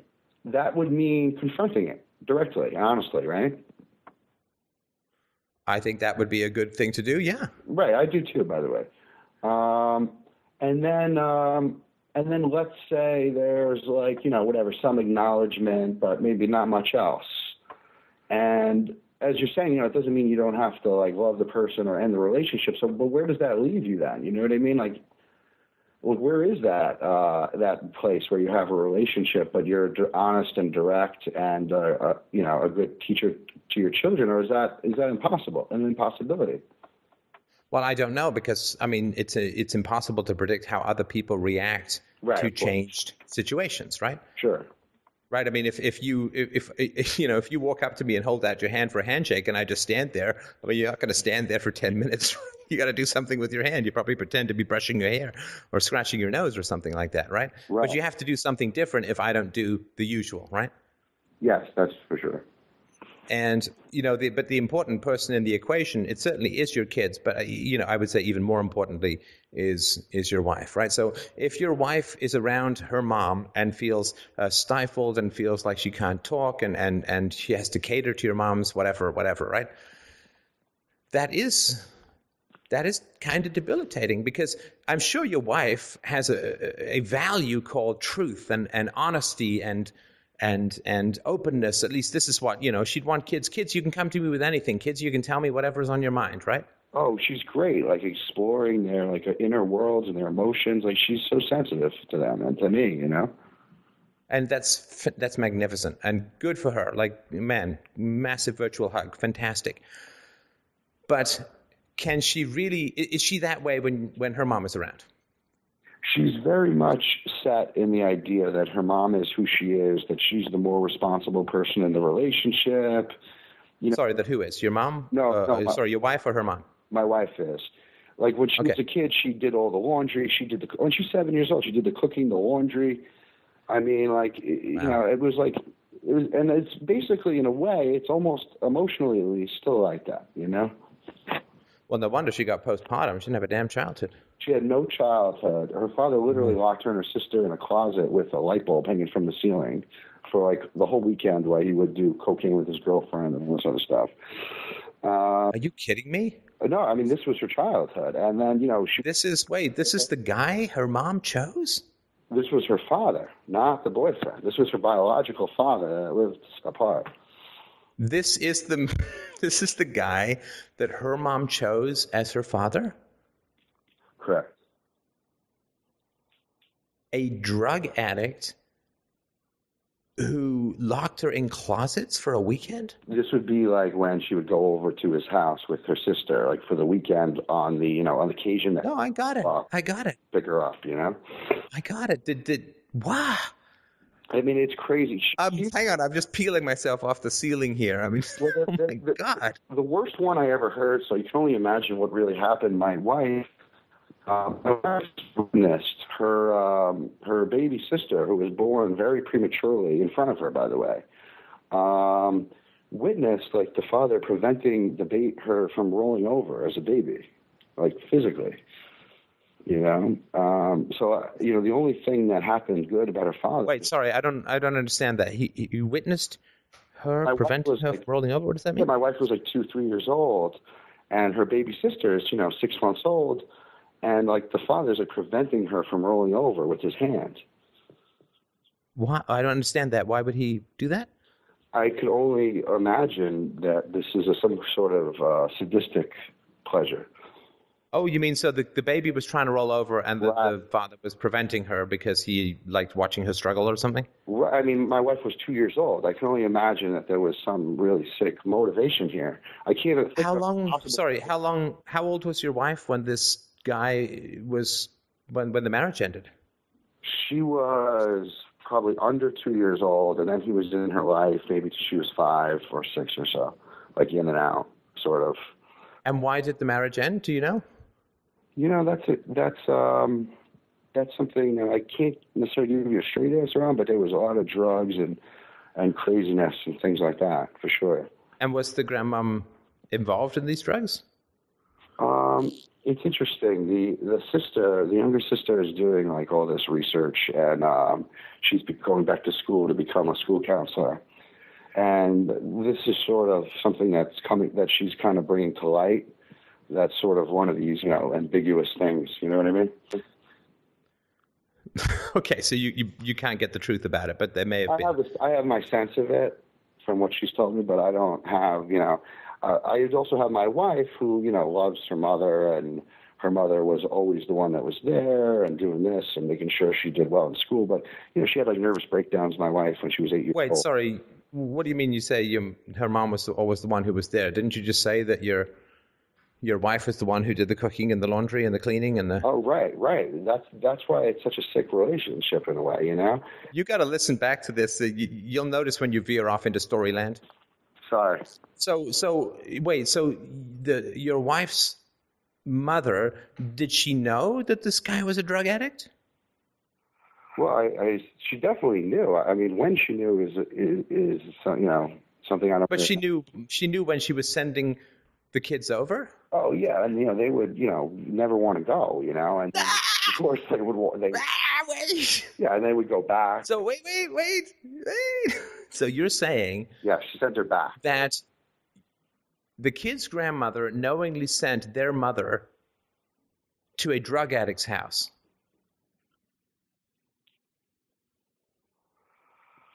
Yeah. Yes. Knowingly, Yes. with no supervision, no drop bys, no call bys to make sure the kids were okay. I, I don't really know how that part went, but I know that they went back. Well, we know that they were in the closet for the weekend, Right. so we have some idea how it went, right? Right. Yeah.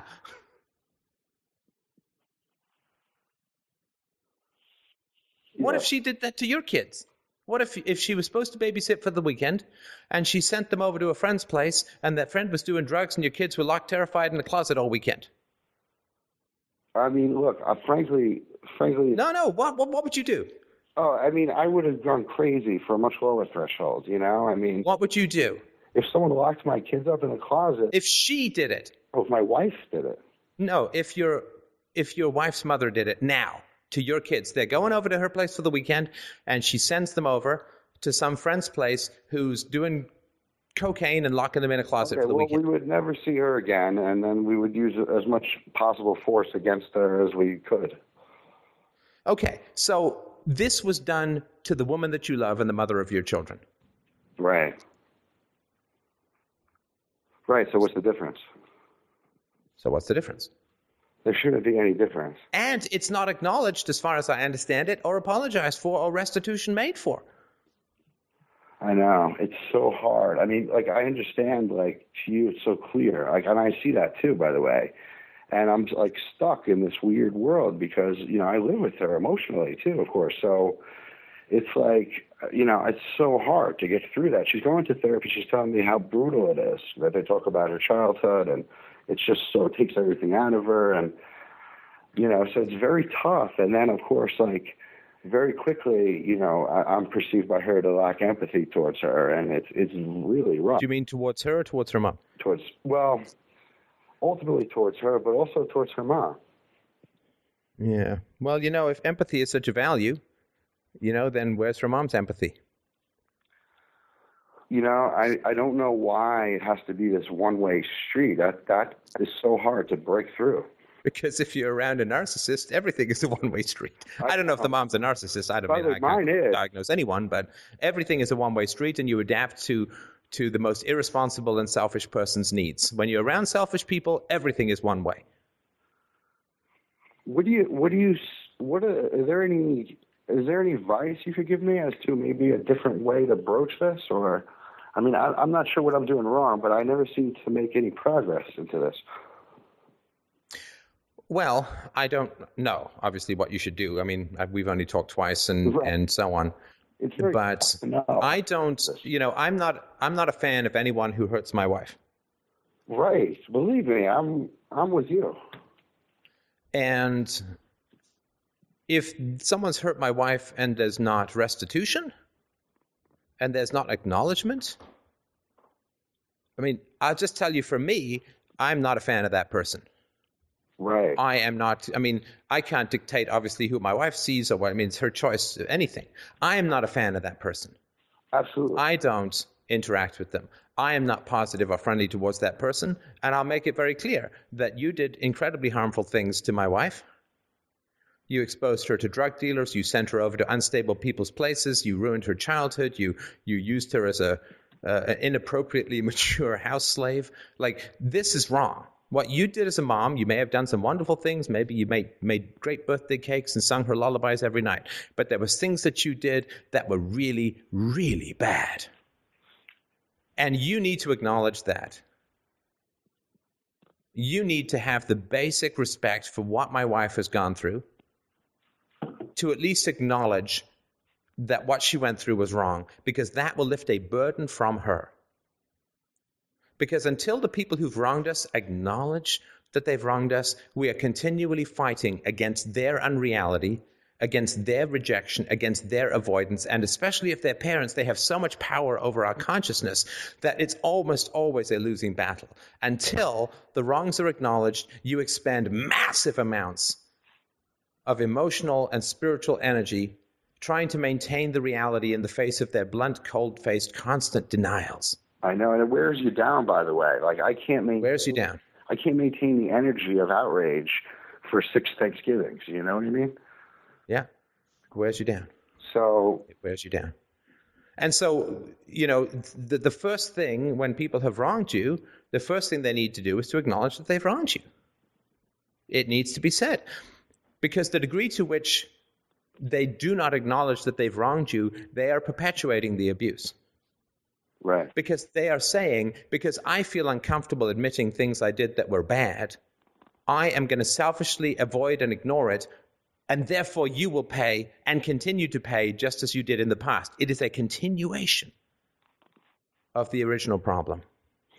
It is. It's them selfishly avoiding their own discomfort and heaping more upon their children. I mean, if your mom, if your grandmother, sorry, if, if if your wife's mother had acknowledged this stuff, I'm guessing that it would be much less likely your wife would have gone through postpartum depression. In other words, she would have been able to celebrate the birth of her child rather than view it as, as a, a gray cloud to walk through. It's selfish when you've harmed people to not acknowledge it because it continues to selfishly uh, avoid your pain. You continue to selfishly avoid your pain while heaping more pain on them and more more avoidance and more confusion and more depression and uh, like you just you're just continuing to roll an iron ball that they have to carry. Right. Because your back is too tender. Well it's your damn iron ball. You pick up the goddamn thing. Right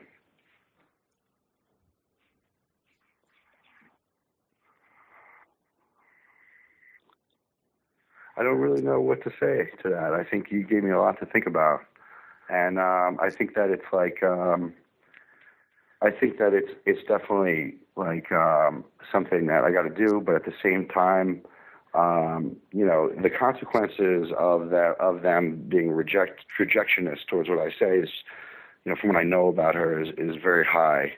Um, well, let me be really, really ridiculously sexist here. let me just be ridiculously sexist here and I'm you know unapologetically so. Okay. But man to man, husband to husband, you got to really take care of your wife in this situation. If, if this level of abuse and neglect uh, occurred and remains unacknowledged, you have to step up as the husband, as the man of the house, and you have to build a little bit of a wall around your wife so that she can heal. I don't know what that looks like. I have no idea what that looks like. So this is all bullshit metaphor, useless time. And to be fair, if you, if I was talking to the wife and, and you were in this situation, I'd say exactly the same thing. But I'm going to appeal to the patriarchy here for what it's worth. You cannot let this dysfunction dictate your values. Or what happens if and if they get upset? No. You have your values, you have your moral core, you have your moral strength. I believe, and look, don't do anything till you talk to your wife's therapist or, you know, this is just my opinion. I can't prove any of this stuff, right? I'm just telling you what I would do. What I have done in my relationships is I know what my values are that abuse must be acknowledged, wrongs must be righted, honesty is the value. Now, people step up to that. Maybe they don't know about it. Maybe they've never experienced it. Then maybe you need some patience. It might take weeks. It might take months, but you keep revisiting the conversation. Okay. And your goal is to take the burden off your wife and keep it from accumulating on your children. Is there anything you could tell me to make it seem to her like I'm not trying to be aggressive to her? Like that seems to be a problem when we talk about it is that she gets like very defensive. And it's like one of those situations that isn't like a normal conversation between me and my wife. You know women could do that thing where it's like oh anything you say as a man is just aggressive because i don't like it. And it's very it's very unusual for us to have that but that's like one of the things that kind of that's i mean that's her mom that's her mom speaking through her, right? Your, your wife does not sound like she has much of a manipulative bone in her body. Oh, not at all. And you have to be aware with your wife when it's her mom talking through her. Right? Are you talking to your wife? Or are you talking to your wife's mom in your wife? Are you talking to? I mean, it's interesting, you know, when you get skilled in conversations, and I'm not saying you're not, right? Sounds like you guys have great conversations but we're not always talking to the same person, right? So if you say something to your wife that is going to threaten her mother's selfish interests, right. then that will awaken the alter ego of the mom in your wife. Is there any way to dispel that or talk around that? Um, is there any, you know, technique to doing that? Well, I mean, you can read Internal Family Systems Therapy by Dr. Richard Schwartz. He's been on this uh, show. It's a great way of understanding that we are an ecosystem of competing personalities. And if your wife has had a habit of having to conform to a selfish person, then that selfish person is going to be in there and is going to step right into the control room and take over your wife when any conversation that happens that might threaten that person's interests. I, right? You, so, so how you disarm that? I mean, again, I'm not, I'm not a therapist. I don't know, but the first thing to recognize is that it's happening, right? Right. Because if you when you and when you say, well, this this never happens with my wife except in these situations. Well, in this situation, you're talking about something that is negative to her mother's selfish interests. Okay. Now, your wife could not, I believe, have survived as a child, or at least she wouldn't have taken that risk, if she had actively acted against her mother's self interest. Right? You said that your wife, sorry, it sounds like I'm cornering you. What you said, what I mean is that you said that your wife did not, as a child, want to go to the drug addict dads, right? No. So the question is, why did she go? Because she had to. Why did she have to go? Because your mom made her. Right. I mean, your mom certainly wasn't. I mean, she didn't even make this guy pay alimony or child support. It's not like she's forceful in everything, right? Right.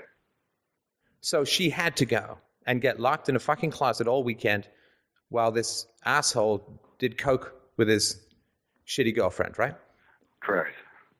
So she could not stand up for herself and say no. Right. And so she could not act in a way that threatened her mother's selfish interests. And so when you start talking now about something that is going to threaten her mother's selfish interests, that inner mother awakens and says, nah. Right. You are not allying yourself with anyone against my selfish interests. I will step in and interfere with any bond you make with anyone who is going to be against my selfish interest. So, how do you put the mirror between those two people? Again, you're asking me these questions like this. I, am going to give you a magic phrase, or a secret really handshake, or something like that, or, or some sort of exorcism ritual or something. I don't know. But the knowledge is the first component, right? Right. I'm just wondering how you separate the two people's interests if they're so closely aligned. Oh, no, no, they're not closely aligned. If they were closely aligned, there wouldn't be an alter ego. They're not. No, no. Look, So that's your, knowledge. your, her mother wanted stuff that she didn't want. They're not. I mean, she had to conform, but you conform out of fear and develop the scar tissue of an alter ego because you have the exact opposite desires of the authority figure. Okay, so you need to have you need to introduce reason here, of course. Then that's the key to this. Well, you can ask her, what if, you know, what if your mom did to our kids for one weekend what she did to you so often? And she would freak out at the very thought. Right. And then you can say, that's how I feel about what she did to you. Ah, I like that. That makes sense. Because there's no reason why your children are deserving of more protection than your wife was as a child, or even now. Right. right? So what what your wife suffered, if you if you can get her to picture that occurring to her children, that's a way of connecting with her own pain. And then when you say, when I see your mother, I think of that happening to you. I think of you sitting in that closet with your sibling with a bare swinging light bulb, not knowing what the hell was happening out there. Terrified, hungry, gotta pee, terrified to go out, no one to call, no support, no security, no stability, no love, fear, and that your mother sent you there. And that you either didn't tell her about it because you knew she didn't want to hear, or you did tell her about it, she didn't do anything but send you back. Horrifying. You know, I can't, I have trouble reading stuff. Like I'm, uh, I was refreshing for a variety of reasons uh, Thomas Sowell's uh, book on, on slavery, or his chapter on slavery. And I mean, there's such gruesome stuff in there. I have to stop listening to it because when they talk about cutting the throats of 24 slaves and throwing the bodies overboard so they don't get caught by the English, Jesus. I see that. Like I, I, I imagine that uh, you- the head being pulled back, the knife going through. Like I, it makes my body contract. All my muscles contract. I have to really measure the amount of historical horror I imbibe because it goes right into me, and I picture it vividly.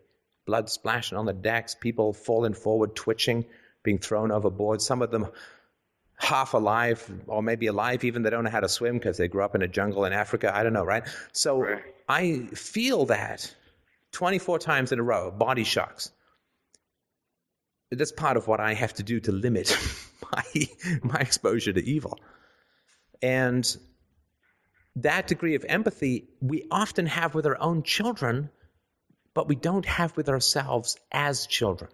But that connection needs to be made. Because the needs of your wife as a child and the needs of your children, the needs of your wife as a child for protection, for love, for security, for stability, for empathy, for curiosity, for protection, are as vivid and strong and necessary as your children's need for all of that.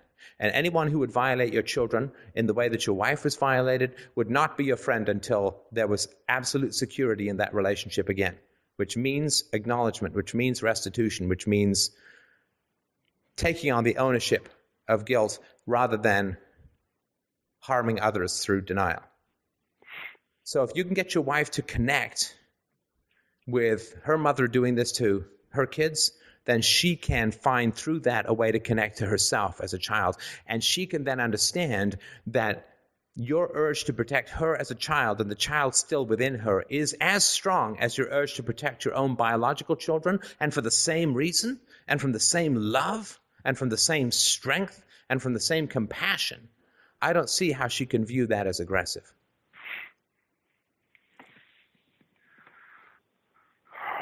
So, is it um, is it going to be a um, what happens when a person makes that transcendence and uh, seeks true acknowledgement, and at that point either like doesn't receive the acknowledgement or receives like less than total acknowledgement?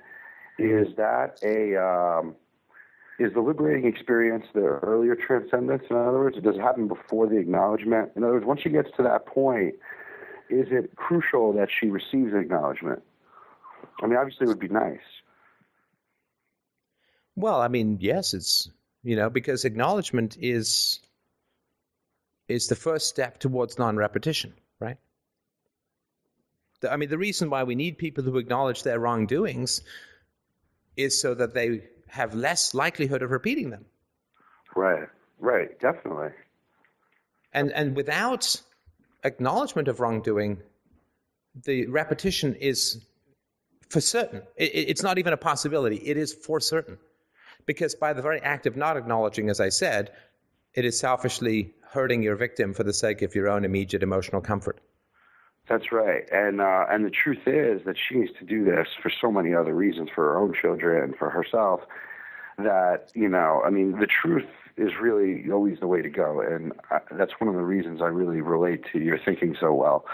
Um, the only well, I predict that if if this doesn't occur, yeah, then you guys, I mean, you've got toddlerhood, you've got the latency period, but once teenage stuff hits and hormones hit and the size differential decreases between you and your kids, I think that you need to get this stuff squared away now.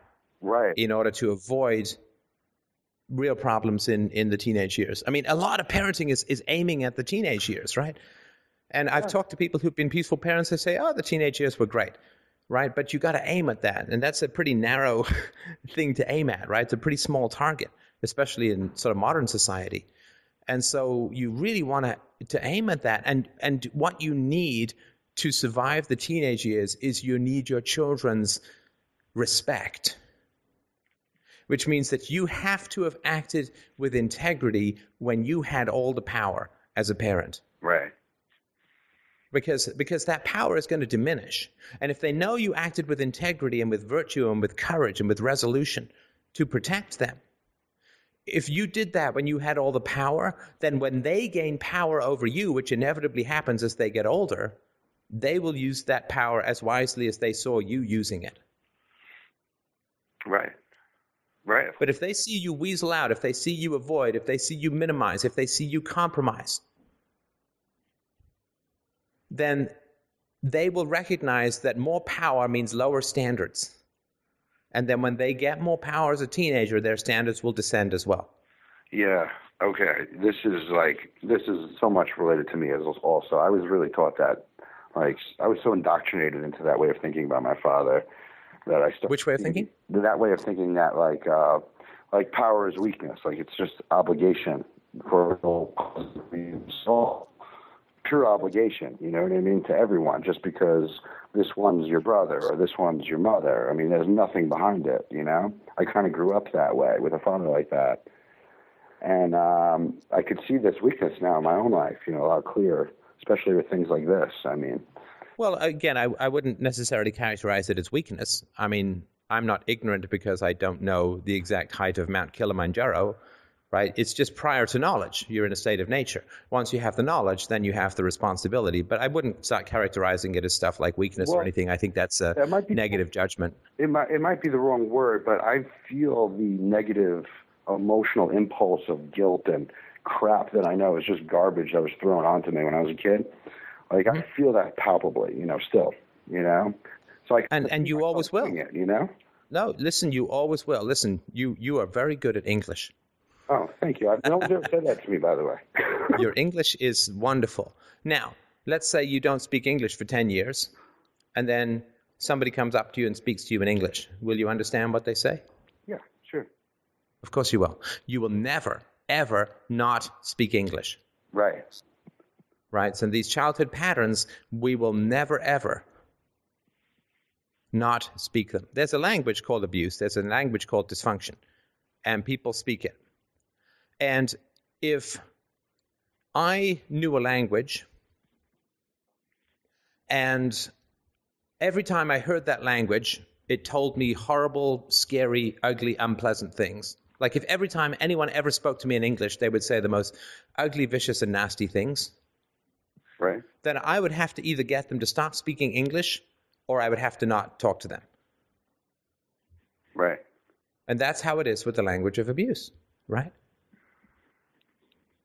That you, that's always there's no way to reprogram that. You don't think that emotional aspect of it, the physiological aspect of it, is stuck. I don't. I mean, until someone can tell me how a native English speaker can stop understanding English. I, I don't think there's any way to do it. It's just such a dreary thought. No, it's but it's it's facts as far as I know. Like if my mom came and knocked on my door tonight, I'd shit my pants. That sucks.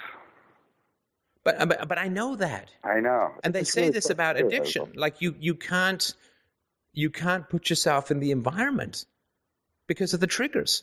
Like how do you stay sober? I think it was uh, Steve Tyler from uh, is it Steve Tyler?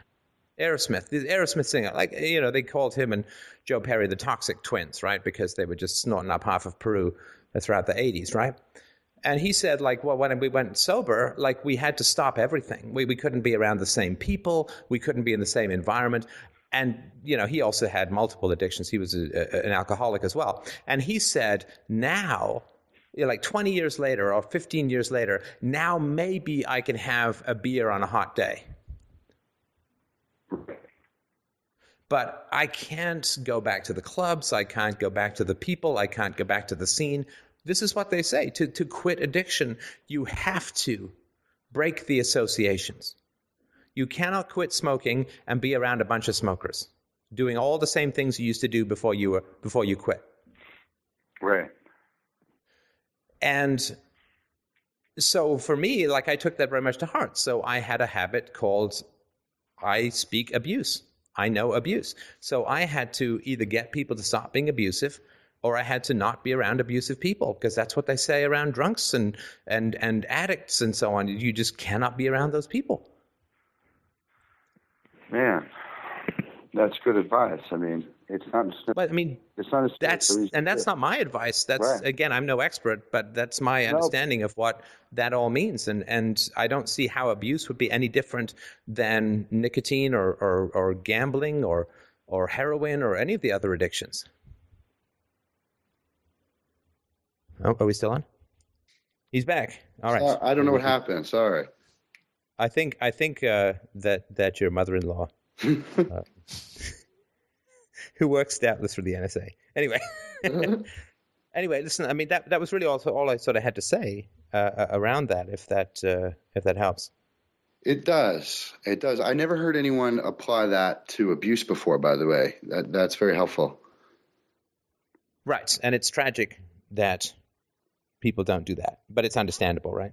Unfortunately, yeah. there are quite a lot of people like your your your mother-in-law. I always wondered when Hitch, Nietzsche said, I think it was Nietzsche that said that history is a nightmare that I'm trying to awake, or something to that Yeah. effect.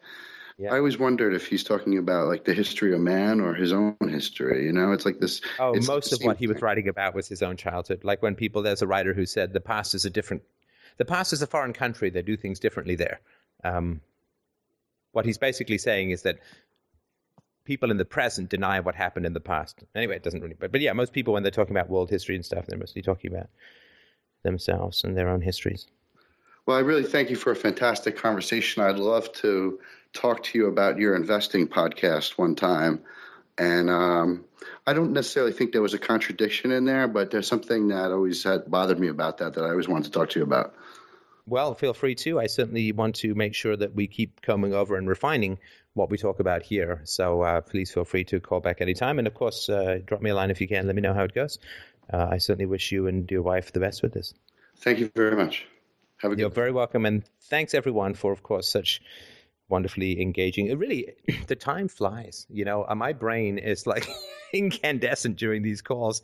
Afterwards, it goes completely dark, and I have to remind myself that it's important to talk to other people in the household. but uh, I, really do appreciate uh, everyone's uh, uh, questions, great uh, feedback, and wonderful stuff that is. Um, uh, that is going on in this conversation. This is the most important stuff to talk about in the world uh, because if we can't build the future on reason, uh, it's going to be built on force to the detriment of all. FDRURL.com forward slash donate and uh, have yourself a wonderful week. I'll talk to y'all Sunday morning. Oh, yeah, we got a speech coming up at the University of Toronto. Mike, would you like to fill the listeners in on the details? While Mike is uh, pulling on himself, um, I just wanted to uh, mention that uh, uh, for those who donate, uh, the novel that I wrote like 20 years ago about Russian revolutionaries and the choice between uh, changing the world through force and changing yourself through reason. That's a great, a great novel. I was very, very proud of that.